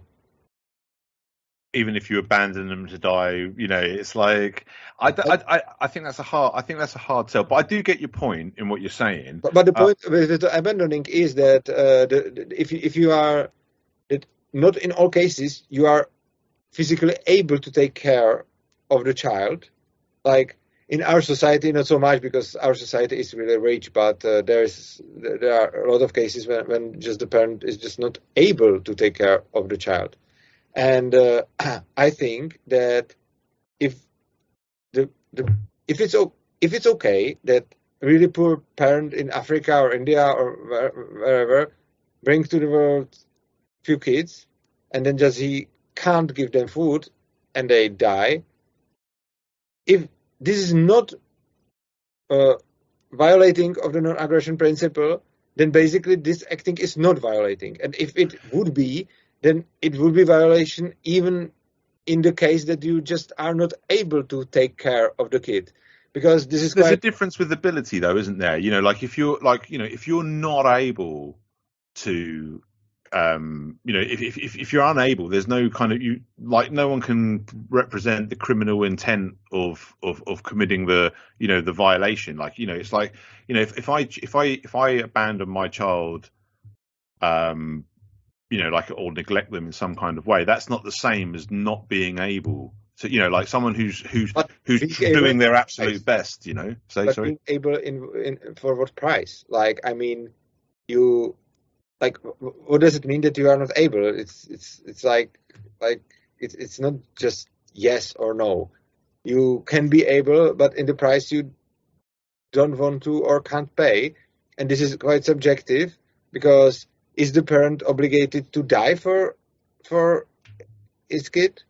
And if not why he should be obligated to do something less? Um yeah, I mean, like I, I put it back to that. I mean, it's interesting to get different uh, uh, perceptions on this, but I like to answer that question. I is I bring it back to what I already said about putting them in peril. Um, that's why you're, you know, like you know, like the pushing the person in the water thing. Now, I know obviously your objection to that is, yeah, but the difference with the water example is you know that you push them from a safe place to an unsafe place, so you can say for certain, beyond reasonable doubt, that you've you know made that act of aggression.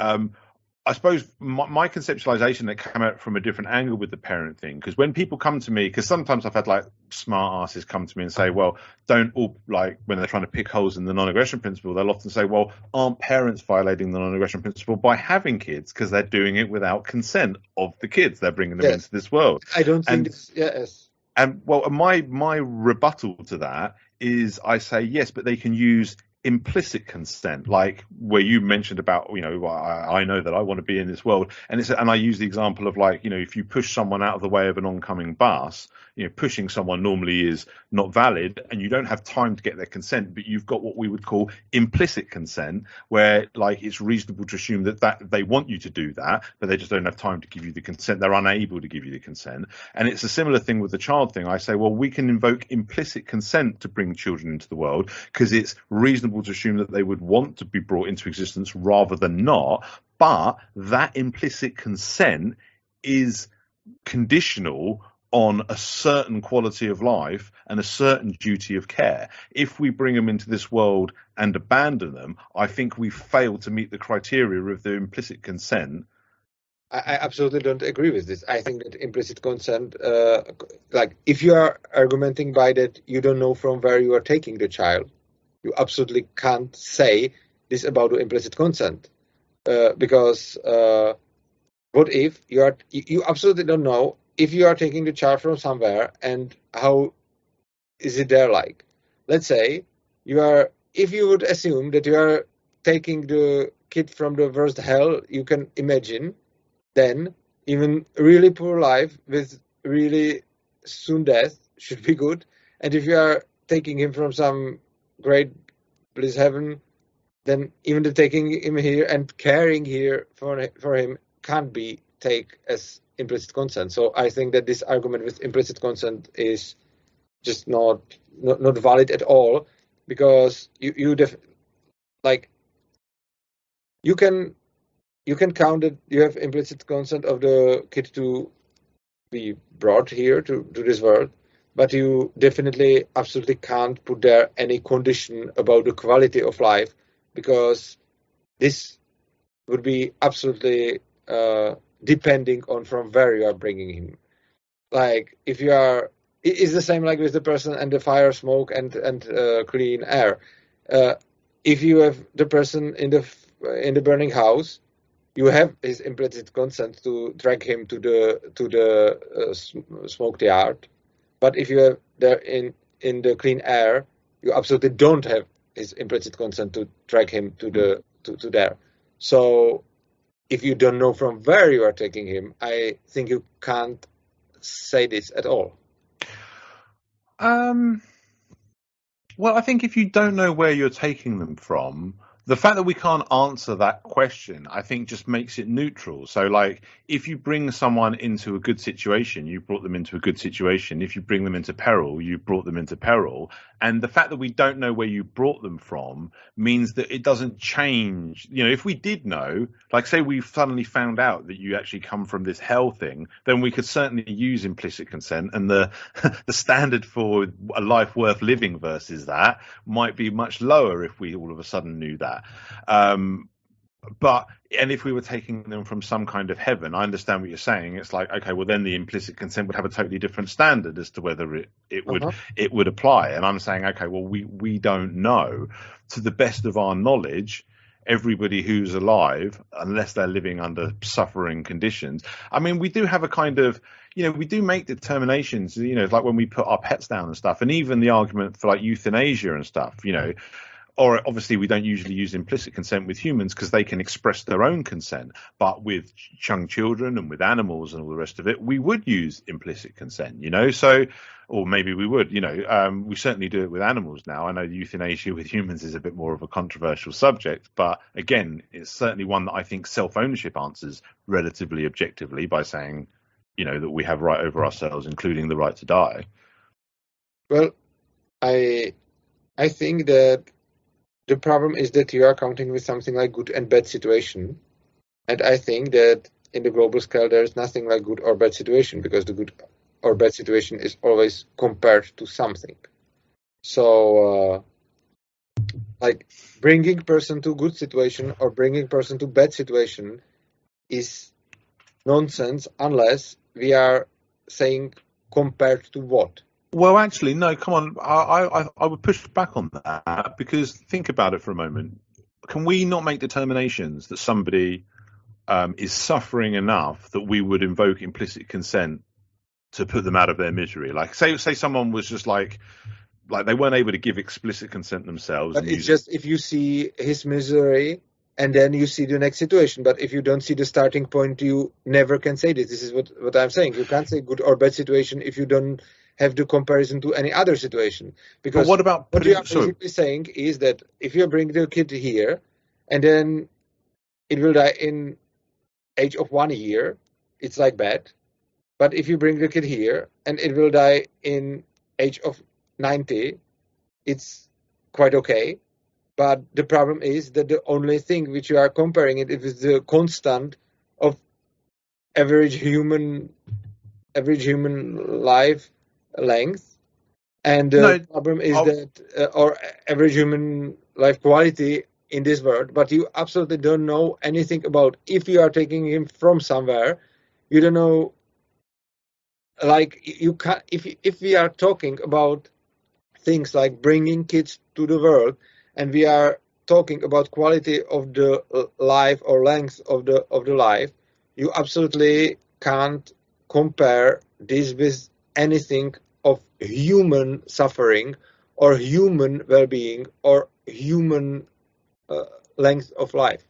But let's take it from the other side, though. What I'm saying is, say you've got somebody towards the end of, like you know, like say you've got somebody where you're making a decision whether it would be humane to end their life. Say they're once more, please say you know like the euthanasia argument like you're making a decision whether it will be humane to end someone's life say somebody's suffering or like we do with our animals when we put them down if they're too ill and they're suffering and we say you know when we make that decision we're making that decision now. What I'm saying is, is we're making that decision with implicit consent. If we can't get their actual consent, we would use implicit consent. We would say, okay, it's reasonable to assume that death would be preferable to the suffering that they're going through right now. Now, what I'm saying is, is we can do that even though we don't know where we're sending them when we kill them. For all we know, we could be sending them to a hell that's infinitely worse than the suffering they're going through right now. For all, you know, using that same argument of, well, for all we know, the child we've taken from could be taken from some heaven, you know, or hell or whatever. You know, it works the same the other end, but we still we still can do that. I mean, assume. I, I mean, do you would you would you but, say we couldn't do that? Would you say we couldn't use implicit consent to put to to end someone's life if we well, thought they were suffering? The point with with implicit consent is that uh, it can be revoked with explicit. I agree. Yeah, I agree about that. Yeah. And uh, and then if you kill somebody with like implicit consent, it quite it quite can't but I would be very careful with this. Uh, if you kill, like, if you kill animal which is not owned by anybody, uh, you, you, are not violating the non-aggression principle. So this is well. Let's assume animals. Are, I mean, I was using animals as an example. Well, let's go for children kill, then. If, but... you kill, if you kill person, I think if you weren't asked about that, you did violate non-aggression principle, even if you did it because the person suffered and uh, I I believe that it's re- really like that. Like like. So just to clarify, you, are you saying that we can't use implicit for implicit consent for euthanasia? Uh, I don't think. I, I think we can, but it's violating of non-aggression principle. Oh, okay. That's an unexpected answer. uh, like it's it's again because for this I have a, a bit different point of view than uh, than other people because usually I see that if people are going through some real bad suffering, they are usually pointing on that event in their life like that was terrible. I don't have it like that because usually when I go through some real suffering and I I don't think I'm saying it because I don't know what is pain or, or like that. Like the last summer, I, I, I almost died. I I broke my body really terribly. I broke my spine and like 25 bones, and they were even out of my body. And I consider this as a very good experience in my life, which gave me a lot. And anytime when something bad happened to me, I got quite a lot of injuries during my life. I always considered this as something good which happened to me because I learned something. So, I of course can't imagine any possible pain I can go through. I can imagine a lot of types of pain, but I can't imagine everything. So there can be the... Sorry, there can be some pain, which I would not uh, consider like it was good for me.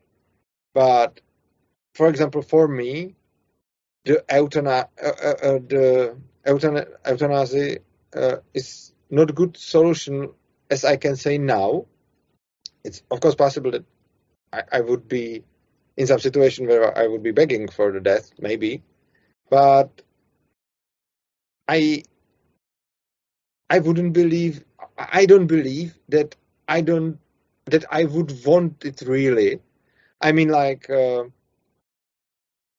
if I can, if somebody would tell me now, you have last month of your life, and you would, you would uh, just suffer for all that month. Do you want to rather die or die after that month of pain? Now, I would say I want to go through that month of pain and, and then die even if maybe after the first day I would be I, I, would regret this this decision.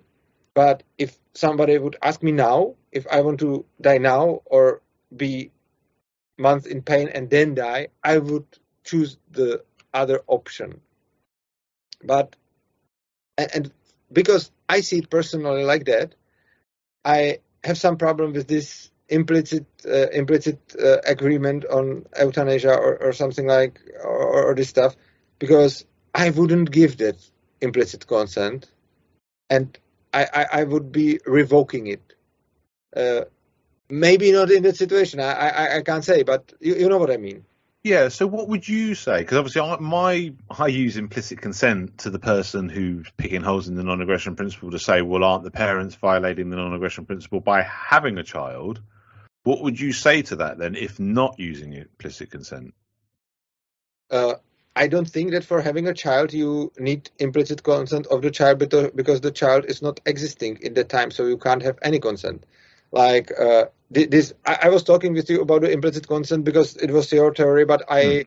I wouldn't absolutely, uh, I wouldn't absolutely use the implicit consent as an argument because I don't think there is that implicit consent because the the child is not there in the time.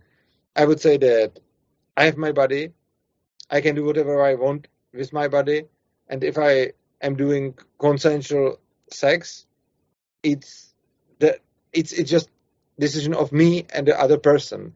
And if it means that there would be some person created after that, the person couldn't give any type of consent because it didn't exist back then. But uh, but it doesn't mean that I didn't have the right to do something with my body because I think that the negative right means that I can't harm existing person. But I didn't harm existing person. So while I have that sex, the person wasn't existing. So I didn't violate any uh, property rights of anybody because there's no existing person who could be even somehow violated. And then in that time when the person can uh, can say, okay, this was violating non-aggression principle against me, I believe that in the time of that act there was no me, so it couldn't be violated. Right. Okay. But if you believe that, then doesn't that take away your ability to dispute the putting them in peril thing because you don't have any assertions that you that you've taken them from a worse place? You know, like you, like I said about the whole. I don't think I take the. I, I don't think I take the kid from the worst place. Uh, I think I took the kid from no place. I think I created the kid. Yeah. But the alternative to be created is just not to be created. But not to be created can be better or worse, just depending on if the person who came to to, to the life would prefer the existence of or non-existence. But we don't know that. But in the moment of uh, of the creation of that person, the person wasn't existing, so there couldn't be violated any uh, any rights of that person because the person didn't exist. Okay, but then as soon as they come into existence, then I assume their rights can be violated. Would that not be yes, true? But yes, but not by abandon, because there is no obligation. And now, I mean, just by non-aggression principle, if somebody would like cut this video and they say there is no obligation of the parent to care of their kid, I of course don't think that like by but just according to the non-aggression principle. Yeah, just, just, if we are talking just about the non-aggression principle, I think there is uh, there is no obligation of the parent to take care of the kids because I think that there is no obligation of any parent to take care of uh, any person to take care of any other person, and I don't think that there that I don't think that when the parents created the kids, I don't think that there is the contract that they could bring him here because there was no subject to which they can make the contract, and uh, this means that they have no obligation by non-aggression principle to care of him, of the kid. Okay, I understand your argument. I mean, I, I, do disagree with it, but obviously, for the for the sake of anyone listening, to clarify, I understand that you're not advocating for child abandonment. You're just pointing uh, out that the non-aggression principle mm-hmm. doesn't. Um, uh, I think there's a lot of things we shouldn't do. Like we should. Well, this, this is, there's a lot of things I consider as bad things, but they are absolutely okay with non-aggression principle. I don't think that the non-aggression principle is the line between good and bad. I Yeah, think I agree. there's a lot of bad things which are which are not violating the non-aggression principle. So I think that child abandon is one of the bad things which are not violating the non-aggression principle, and I see it similarly as like you are going on the street and do you see there some person bleeding and lying and dying. If you just ignore it, you didn't break the non-aggression principle, but it's not so good acting. So I, I feel the kid abandon similar as, Similar as, way. as just not help to somebody who is dying. Right. Okay. Um, yeah. I mean, I don't agree with that, but I will. I will think more on your arguments because they. I haven't come across those specific arguments. Uh, in fact, they, I, I'm surprised there was wasn't an area I was expecting pushback on. I was expecting full agreement that parents had had. Uh, and like I say, I understand that you're not advocating that parents should abandon their children, but I don't think they have the right to Mhm. under self ownership. I do still think that they ha- they have a duty of care. Like I say, like with my child, I brought him here. I do still conceptualize. I understand your argument against it, but I do still think even if you don't know where they've come from, for me that just makes it neutral. But what's not neutral is what I'm bringing them into, regardless of where I brought them. From. Sorry, go on. But by the way, uh, from what you think, I think that the implication of it is that the parent has to sacrifice sacrifice his life for the kid to some point because, like, let's say that uh, if you if you are if if if it's really true what, what you are saying, like if, if we if we if I would argue if I if I'm sorry. I, I'm really bad in the expressions today. I don't know why, but the, now it's now it's somehow worse. But uh, if I agree that the parent is uh, by the non-aggression principle obligated to care for the kid and somehow ensure his life, there shouldn't be logically something like at some cost because the non-aggression principle is not saying that you are obligated to sacrifice your uh, luxury or your uh, or something like that to uh, to care for that kid, but you don't need to sacrifice your life. I think that it's just you are obligated or you are not obligated if you are able. So, according to this, it would mean that the parent have to sacrifice his life for the kid because if he is obligated to sacrifice his uh, luxury or some or something like that or some free time or sacrifice this this stuff to uh, to help the kid i suppose he should be also obligated to sacrifice his life Yeah, I mean, I suppose it depends how you define sacrifice your life, but yeah, I mean, I, I suppose I suppose the way I conceptualize it again is a little bit different, but more that you're responsible for what happens to them. Like, so you know, like if I push you in the water, I'm responsible if you drown. If you don't drown, you manage to swim, but your clothes are all wet, then I'm responsible for the damage to your clothes or whatever. You know, Uh-huh. you know, I'm I'm just responsible for the consequences because I done the initial act that put you in that peril, and I just think the same applies with the parents. So it's not that, you know, it's it's so it's so so basically, if my child starves to death, then I'm responsible for that because I'm responsible for their care because I brought them into this world where they can't feed themselves and and I, I, and like I say, the way I conceptualize it is that duty of care continues until the child is no longer a vulnerable child and becomes a consenting adult, in which case they take full responsibility for themselves. And, you know, and I mean, the, I understand what you're saying. I suppose in my the way I conceptualize it though, it doesn't violate the no positive rights rule because I don't conceptualize it as a positive right because it's not it's not a positive obligation. Like I don't have to care for anybody else's children. Like I don't have to rescue anybody else from the water. I only have to rescue the person Yes, that I pushed in the water, means- and I only have to. that if I bring kids kids to the to this world, uh, and in this world where I bring him is something which is threatening the kid on his life, on his life, and I see it, and I can sacrifice my life to stop this threat. I am obligated to do it. Um, I don't.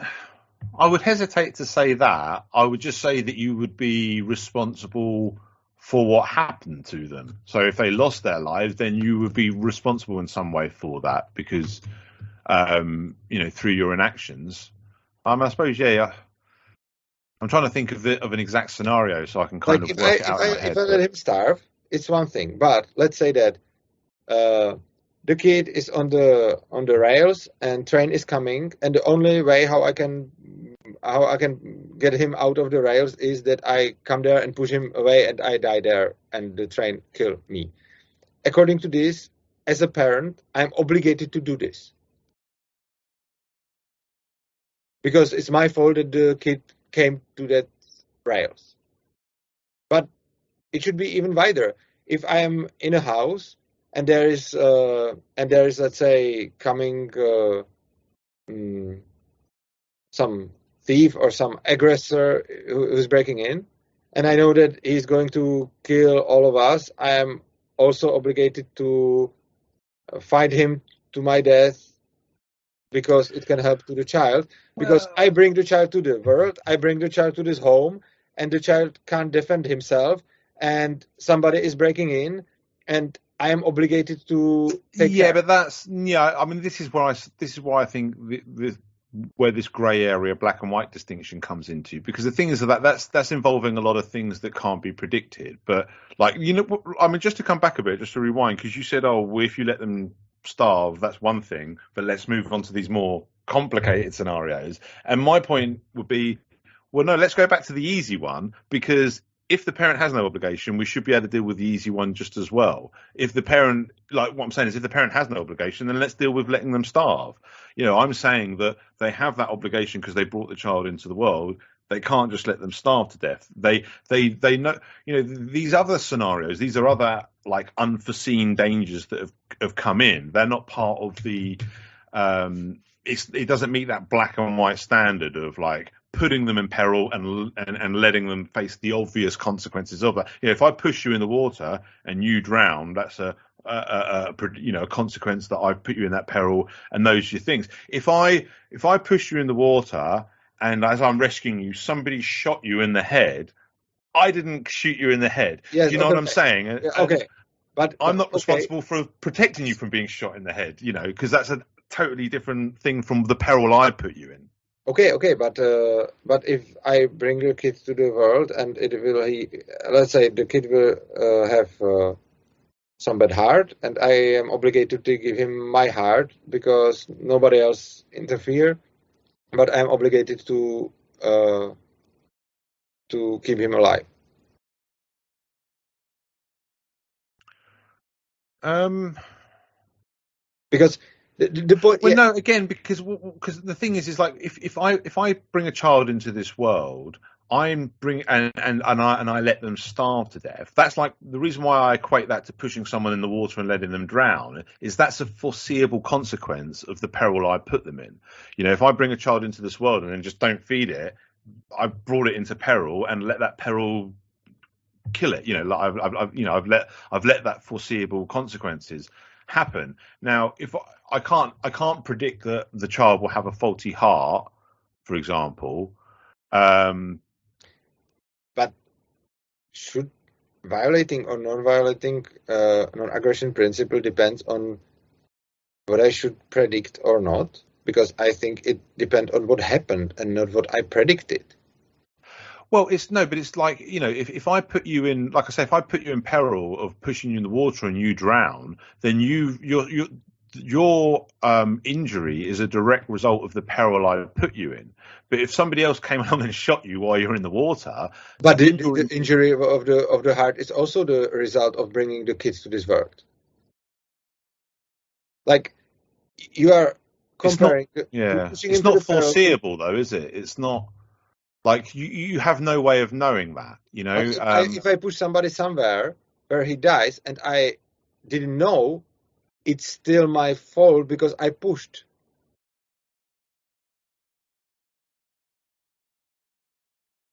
yeah, although not to the same degree. I mean, we wouldn't accuse you of murder if we knew that you didn't knowingly put someone in. You know, what I mean, into a, a, a you know, like you know, if if you thought you were I, I, I, can't think of a scenario, but you know, if you thought you were pushing to someone onto a sofa and uh, you actually pushed them into a fire or something by mistake, or so, oh, I suppose a little bit like the Alec Baldwin scenario. I'm sure you heard about that famous actor Alec Baldwin who shot the, somebody. I, I know that uh, he shot somebody. Yeah, did you not hear about that? That no, happened. I just know the actor, but I don't know that he shot somebody. Yeah, yeah. I mean, it happened in the last year, even like the last couple of months, maybe a few months ago. Um, yeah, on set, he killed somebody by shooting them with I, I don't know the details of it. obviously it was an accident. You know, he didn't know he was. I think he didn't realize he had a live gun, some kind of error on set, and he shot and killed some uh, some woman. I don't know the details of who the person is, but like I think she was like a stuntwoman coordinator or something like that. Um, and um, yeah, and and obviously the question of no well maybe some people are saying he's guilty of murder but generally speaking people aren't accusing him of murder. You know it's generally considered to be a terrible accident. Um, now there is obviously questions about neg- criminal negligence and obviously investigations are being made as to whether you know and all of that sort of stuff but um, but that's a that's an example of of somebody doing something that they didn't realize would you know, um, uh, you know, like an accidental thing, and it's like, well, then then the then the criminality of what you've done when it when it's an accident is a little it's brought into question at least you know? Um, it's, it's different from an intentional act you know something like you know, when you talk about parents that aren't able to but, feed but their chair, children it is definitely different if you do something intentionally or not intentionally but i think that uh, the principle uh, non-aggression principle is uh, neutral to this. I think that if you do some action intentionally or non-intentionally it uh, like you do some action and it can violate or non-violent non-aggression non, violate or non-violate non-aggression principle, but it doesn't matter on if it was intentional or not. Um, we, we can then like the non-aggression principle itself doesn't uh, doesn't contain punishments. So definitely, if it was intentional or not, we can then talk about punishments. For example, uh, and if it's intentional, we, we can we can punish more than if it. But if I, I mean, if I like say, say for example, I'm not looking where I'm going, and I walk into somebody. Is that assault? Uh, if you walk into somebody. Yeah, by mistake, like I, you know, I'm walking yes, down. yes, I believe that it is a violation of non-aggression principle, but you have a lot of violations of non-aggression principle, and they are uh, they can be they they can have some hard consequences or some soft consequences. Like difference in severity, like. Yes, and I, I think that I think that one thing is if it was or wasn't uh, violating of non-aggression principle, and the other thing is if it was violating, what exactly happened, uh, what damage was done, and then according and if it was on purpose or if, if it wasn't, and so on. But I think that the question, that the first question, if it was or wasn't uh, violating of non-aggression principle, is absolutely independent on uh, if it was on purpose, uh, what was the damage, and so on. So if you, because if you accidentally hit somebody by a car, you definitely, you definitely uh, violate non-aggression principle. And if you accidentally walk into somebody, it's the same just with much less much lower severity. Uh, yeah. So the thing I, I want to say is yes, it's different if you starve your kid to death or if you don't give him your heart to make him survive. But basically, in both cases, if you violate non-aggression principle by one of the things, I suppose you violate it even by the other action because I don't see why it shouldn't why it shouldn't be because like of course that you you can be almost sure that the uh, kid need, needs to eat but for example there can be some situation in somebody else would feed him and you can be almost sure that the that the kid uh, will have healthy heart but you you you can't say it for sure. You can you have to somehow you have to mm, count with the possibility that the kid will have faulty heart. So you, I, I suppose that according to this, if we if we accept that uh, abandoned kid is uh, violating of non-aggression principle, I suppose that the implication of it is that uh, not giving him uh, your heart is also violating, even if we can say that uh, there are other circumstances, other. Uh, it's just not so hard violate you know what I mean? Like it, yeah, I understand what you're saying. It's like different severity. Yeah, and sure, it's like taking a penny from a millionaire or something yes, as opposed to yes, the exactly. life savings of Yes. a poor person. Yeah, yeah. No, I I understand what you're saying. Uh, I'm not 100 percent sure I agree with with with all aspects of it. Um, but I think I'm pretty sure I understand the point. I suppose.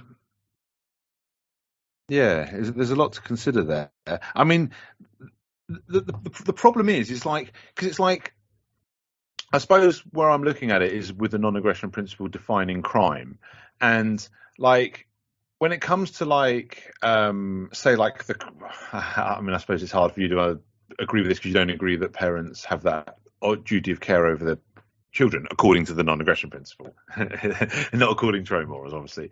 Um, obviously because I where where I do, but I'm like you know it's like if my so I'm just trying to think of an example, but I'm trying to use one that you would agree with and not one that you wouldn't. So like the parent one, I'm sure because obviously like from my point of view, it's like I think I do have that duty of care over my child. So like I'm responsible if I've done anything intentionally to harm them, but also if I allowed them to come to harm through crim- criminal neglect but not if it was some kind of out of my power, unforeseeable, um, you know, event. Um, I suppose it's a little bit similar with. I suppose you could do the same thing with other kind of assaults on people. Um, trying to think of an example that I can give.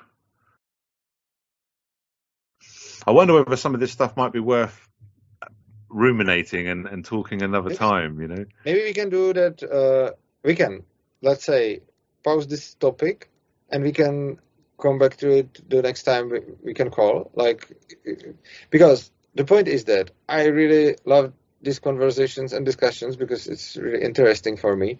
But I don't know if this is my normal state or if the last time it was somehow better. But this day, my English is much worse than the last time because the last time I really could say anything I wanted, and now I very often can't. So, and I think it's worse and worse as the, as the time is going because I am more and more tired because we uh, we we just quite late hour for for, Yeah. for for this call. I would go to the second topic of the of the book. You said that you have there are two pushbacks. We we discussed one. I would discuss the other one. So we would close the the pushbacks on the book, and the next time we can, for example, we can, for example, continue in this. Okay, yeah, that's that's that's fine. Yeah, I mean, I will say, um, in your defence, with regards to the communication, I English is my first language, and I'm struggling to find the words. Ah, I and I think I think that's because we're getting into very like minutia. You know, um, I don't know if you know that word minutia, but we're getting into those kind of, and I think it's hard, gets harder. You know, we're not dealing with easy, simple stuff. We're getting into the kind of the real kind of fuzzy edges and stuff, and trying to. And I think that, like I say, I'm I'm struggling to find the words, and Well, English is my first language. because I so- exact, I'm exactly finding the words in Czech, but sometimes I don't know the translation. And Okay. this is something what the last in our last conversation this never happened to me. And this time, like I, I needed ten words I didn't know in English. So I, I suppose it's because I'm really tired. And uh, today I had a hard day, and we like it will be midnight already, and uh, it's quite late. So I think Yeah. I'm not in my my best condition. I'm not sure. Well, it's still been a very interesting conversation for me, but we'll, we can wrap it up now um, and put a I pin like in it. I would like to hear the the second pushback, and then then you can. The second pushback, I'm trying to think. Well, I think I already went through it, didn't I? With We the got through it. Uh, great. So well, I mean, because my, my my two pushbacks was one was the land ownership thing, which we kind of already spoke about, and the other one was the idea of this um, uh, basically this, and which the, the, bit that tied to my whole nation's insanity thing about the need to draw the line, this idea of this kind of self-regulating oh. market. I that that was the other pushback, like this this idea that we ah, can kind of not have those lines. That was my other pushback. That's why I connected it to my own project because ah. it connects to why I, I feel like it was just one. I, I, understood that this was the the first one, and I was I was expecting other one. So. Uh, you read the book, and this is your two. Uh, this is your two pushbacks to it, and the other uh, other uh, con- content of the book you agree with. I'm pretty sure. I mean, I'll have a when I'm thinking about all these other things that we've spoke, mm-hmm. spoken about. I will. I'm, there might be something I thought. Oh, I should have forgot to mention that. But no, I mean, because like I say, I, I agree. I, we are on the same page with most things, and if we have a surface level conversation and mm-hmm. don't get into the details, we probably wouldn't even find any areas of disagreement. It's only when we get into the more detailed yes. examination that. And like I say, when I read your book, like I say, most of it, it's like you know, uh, you know, I agree with most of it. The arguments I make myself, a lot of them, you know what I mean? So a lot of it was stuff I've even said myself, which made it easier to translate because I knew what you were trying to say, you know, in, on some of the words and stuff. Um, so, like I say, the only two points that I can specifically remember thinking, oh, I got a bit of pushback there was one was the issue of land ownership and making the point that there's a lot of invalid land ownership claims and there's a, a need to tie That's property property ownership and the right and how and getting that property rights like. And then the other thing was this idea, as much as I have respect for the free market functioning, I do still insist that it needs to actually be a free market, like a truly free market in a truly free society. And for that to be the case, we need to have some kind of terms under which we operate. And that's where my whole idea of having this peace agreement comes into mind and some lines in the sand where we say, okay, we'll let people disagree on the fuzzy edges, but we need to have a limit. We need to have a line. We need to we need to preserve the distinction is basically that those those are my two areas of pushback and obviously we've gone through a fair bit of detail on on, on them already. But yeah those are the only two. I mean i will if i can think of others i will obviously get back to you in that and i hope to have another conversation with you because i do enjoy okay. these and that. Um, so we can obviously but those are the two main points. One was the land ownership thing and just making that clarification between invalid you know like enclosures and all of that. Um, and then the other thing was like i say and that's the one bit where we're still in disagreement because i still think we need that line because as much as I love the free market arguments, I think they depend on it actually being a free market. And as soon as you let the non-aggression principle be violated, it undermines a lot of the qualities that the free market has. You know, a lot of the arguments for the free market depend on that voluntary. I agree. I absolutely agree with you in that. Uh, but I think that, and I also agree that it would be nice to have such a line but I don't think it's possible. But I think that the free market can maintain itself, uh, sometimes better, sometimes worse. And of course, it can happen that you would have free market and then it wouldn't be able to maintain itself, so it would fall into some regulated market. It can happen, and I think this can't be prevented anyhow. This possibility, I think we should try to have as free market as possible, and then the market itself has some um, has some ability to protect itself from being regulated, but this ability is not 100% as well as no uh, no system can be no system have the no system can ha- can have the ability to maintain itself forever with no uh, with no exception and with no fail. Like anyhow, you any or, any society order will fail one day. Like if you have democracy, if you have feudalism, if you have uh, anarcho-capitalism, if you have voluntarism, if you have whatever you have, it just will fail one day because there is no there is no configuration of society which should uh, which is able to hold itself forever. So definitely everything fails sooner or late or right, later, and uh, it means that even free market can't protect itself forever from for like for anything. So even if we will have some anarcho-capitalism and some real free market, one day this free market won't be free anymore and it will be regulated. And I think that we can leave at, at the free market to maintain and protect itself. And these lines, in the sense for me, they are nice. And I think they are mainly good for that we can point on this is not anarcho-capitalism anymore. But I don't think this is so much needed because I don't think you need say to say now it's not anarcho-capitalism because anyway, if the society would be not anarcho-capitalism but just closely not, it's significantly better than if it would be complete totalitarian society.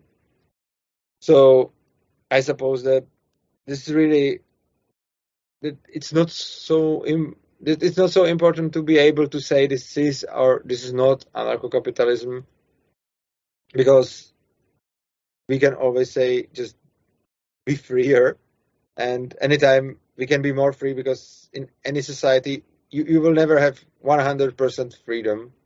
So always we can point out like yes go by the direction of more freedom and we can say this in absolutely totalitarian society and also in very much free society we can also just point on be more free is no, I, I, I accept that, and, and to be honest, I do agree with that to a certain extent. I suppose I still feel like we we can and must still be able to define freedom, even if we accept that we can't get hundred percent there. You know, like I've, it's been said to me that you know perfection can be the enemy of progress, and I've been accused of being a bit too perfectionist with what I'm trying to achieve with regards to you know this. But it's like I say, I do appreciate that we live in the murky world of the real world where it's not going to have that perfection of everyone agreeing and all of that. But I just feel like we we should still be able to get like an like the, the you know, like I say use the principle. We should still be able to use the principle as that guide as that guiding foundation and combine it and and, and I define, agree with this on sorry. individual level. So I'm sorry that I interrupted. I, I agree with this absolutely on individual level. I think that it's very important for every individual that he that that he knows what he wants, what is the freedom according to him, and I think that it's very important that because when when a person can't specify what he wants, it can it can be always like I feel like this, I feel like that, and it, it, it's changing by what just happened. I think that the principles are really important. So it's very important to have a principle, and I think it's very important for individual and for his consistency to know what what he what he wants. And I, I see we we both very much think about non-aggression principle and you have your interpretation, I have my interpretation, and I think this is very important. But I think that you can't unite them without excluding some people or some opinions from this process.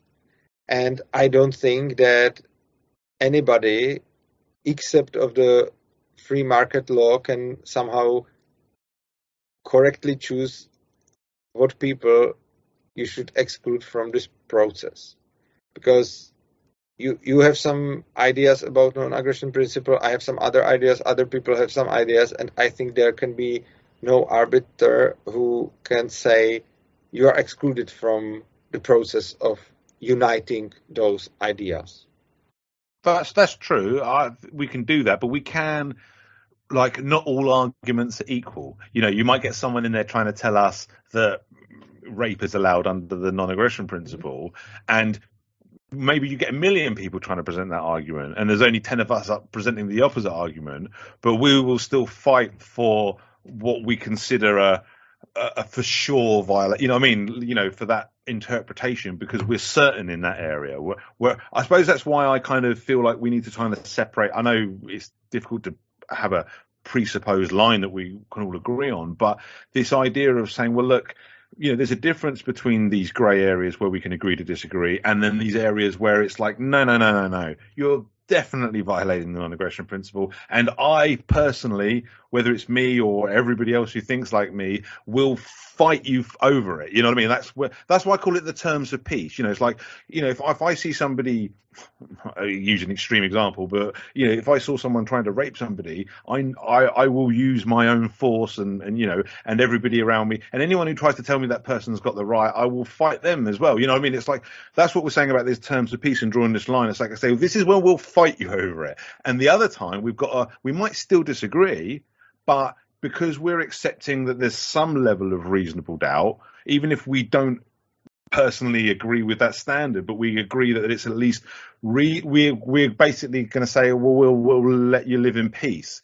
Absolutely it's, agree on the individual level. Like it, it's it's important to it's important to realize that you you don't like something what somebody is doing, but you want uh, you want initiate force because it's it's right to do that. But there is a line when you can use force. You know, there is a line. Yes, but I, I, believe that the line is different for an an individual. Like, uh, I don't think there is some objective line. I think that this line is subjective for anybody because uh, because anybody would use force when he thinks it, it it's it's legit, it's legitimate. I, I, it's good. I agree that the line wouldn't be completely objective because I just don't think we can, you know, I don't think we can escape subjectively completely. But I think we can minimize subjectivity to like you know like the the, the most like yes the, but there is the problem that if you are if you are minimizing the subjectivity but by getting the intersection you have to exclude some people from this process and uh, i think that the, all the ethics should be non-arbitrary. So, and I think this is uh, this is going against e- each other. Like if you say that it's necessary to exclude some people from this process, it means that the process is arbitrary. But you're not excluding the people arbitrarily. You're just you're basically excluding arguments that you are saying are not even reasonable interpretations yes, of them. Yes, but even between two of us who are quite agreeing together, we don't agree on what is reasonable on or not. And th- th- this is something what I see as really big problem because uh, we are we have very similar opinions, but we don't agree on what is reasonable. So, hmm. so the reasonable is purely subjective. Yeah, I mean, I, I mean, and maybe in our next conversation we can delve more yes. into okay, these okay. areas where we disagree, let's, let's, because let's, I still think there's a more objective answer to be found with the principle, you know. Um, but we've spoken for long enough, so I don't want to reignite the conversation. Yes, um, and so I'll wrap it up um, and just sort of say that I've really enjoyed it. I know you say that you found it a bit more of a struggle this time, but I've still found it very interesting. I think we've just delved into more difficult subjects, which has not helped um, but I still I still got a lot of value from it, and we got lots of food for thought from it. So it was it was a very nice conversation for me. Thank you for that. Again, thank you very much for reading my book and correcting it. I again again thanks to Martin Panek and Sarah uh, Sarah Balnova because uh, Sarah translated the book like from the Czech to English. He corrected it and he corrected it again as as a native speaker, which is uh, which is really great. I hope you in some time you get to that uh, to that bonus chapters so i can so i can then work with the with the english person i am really happy that we could also discuss discuss the book. And uh, i'm i'm looking forward for the next time. I probably will have to find some other time in my schedule to not do it so late and not do it after so uh, so hard day because I, I was I was today quite working a lot. So I I now I see that I need to be in in better in better state for, for, for this conversation. But I really like it, and I must say it's it's even good for me that I have this opportunity to to talk in English because uh, this is the only way how to how to get how to feel comfortable in it.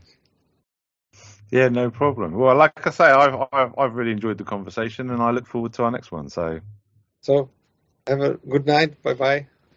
And you, mate. Thank you.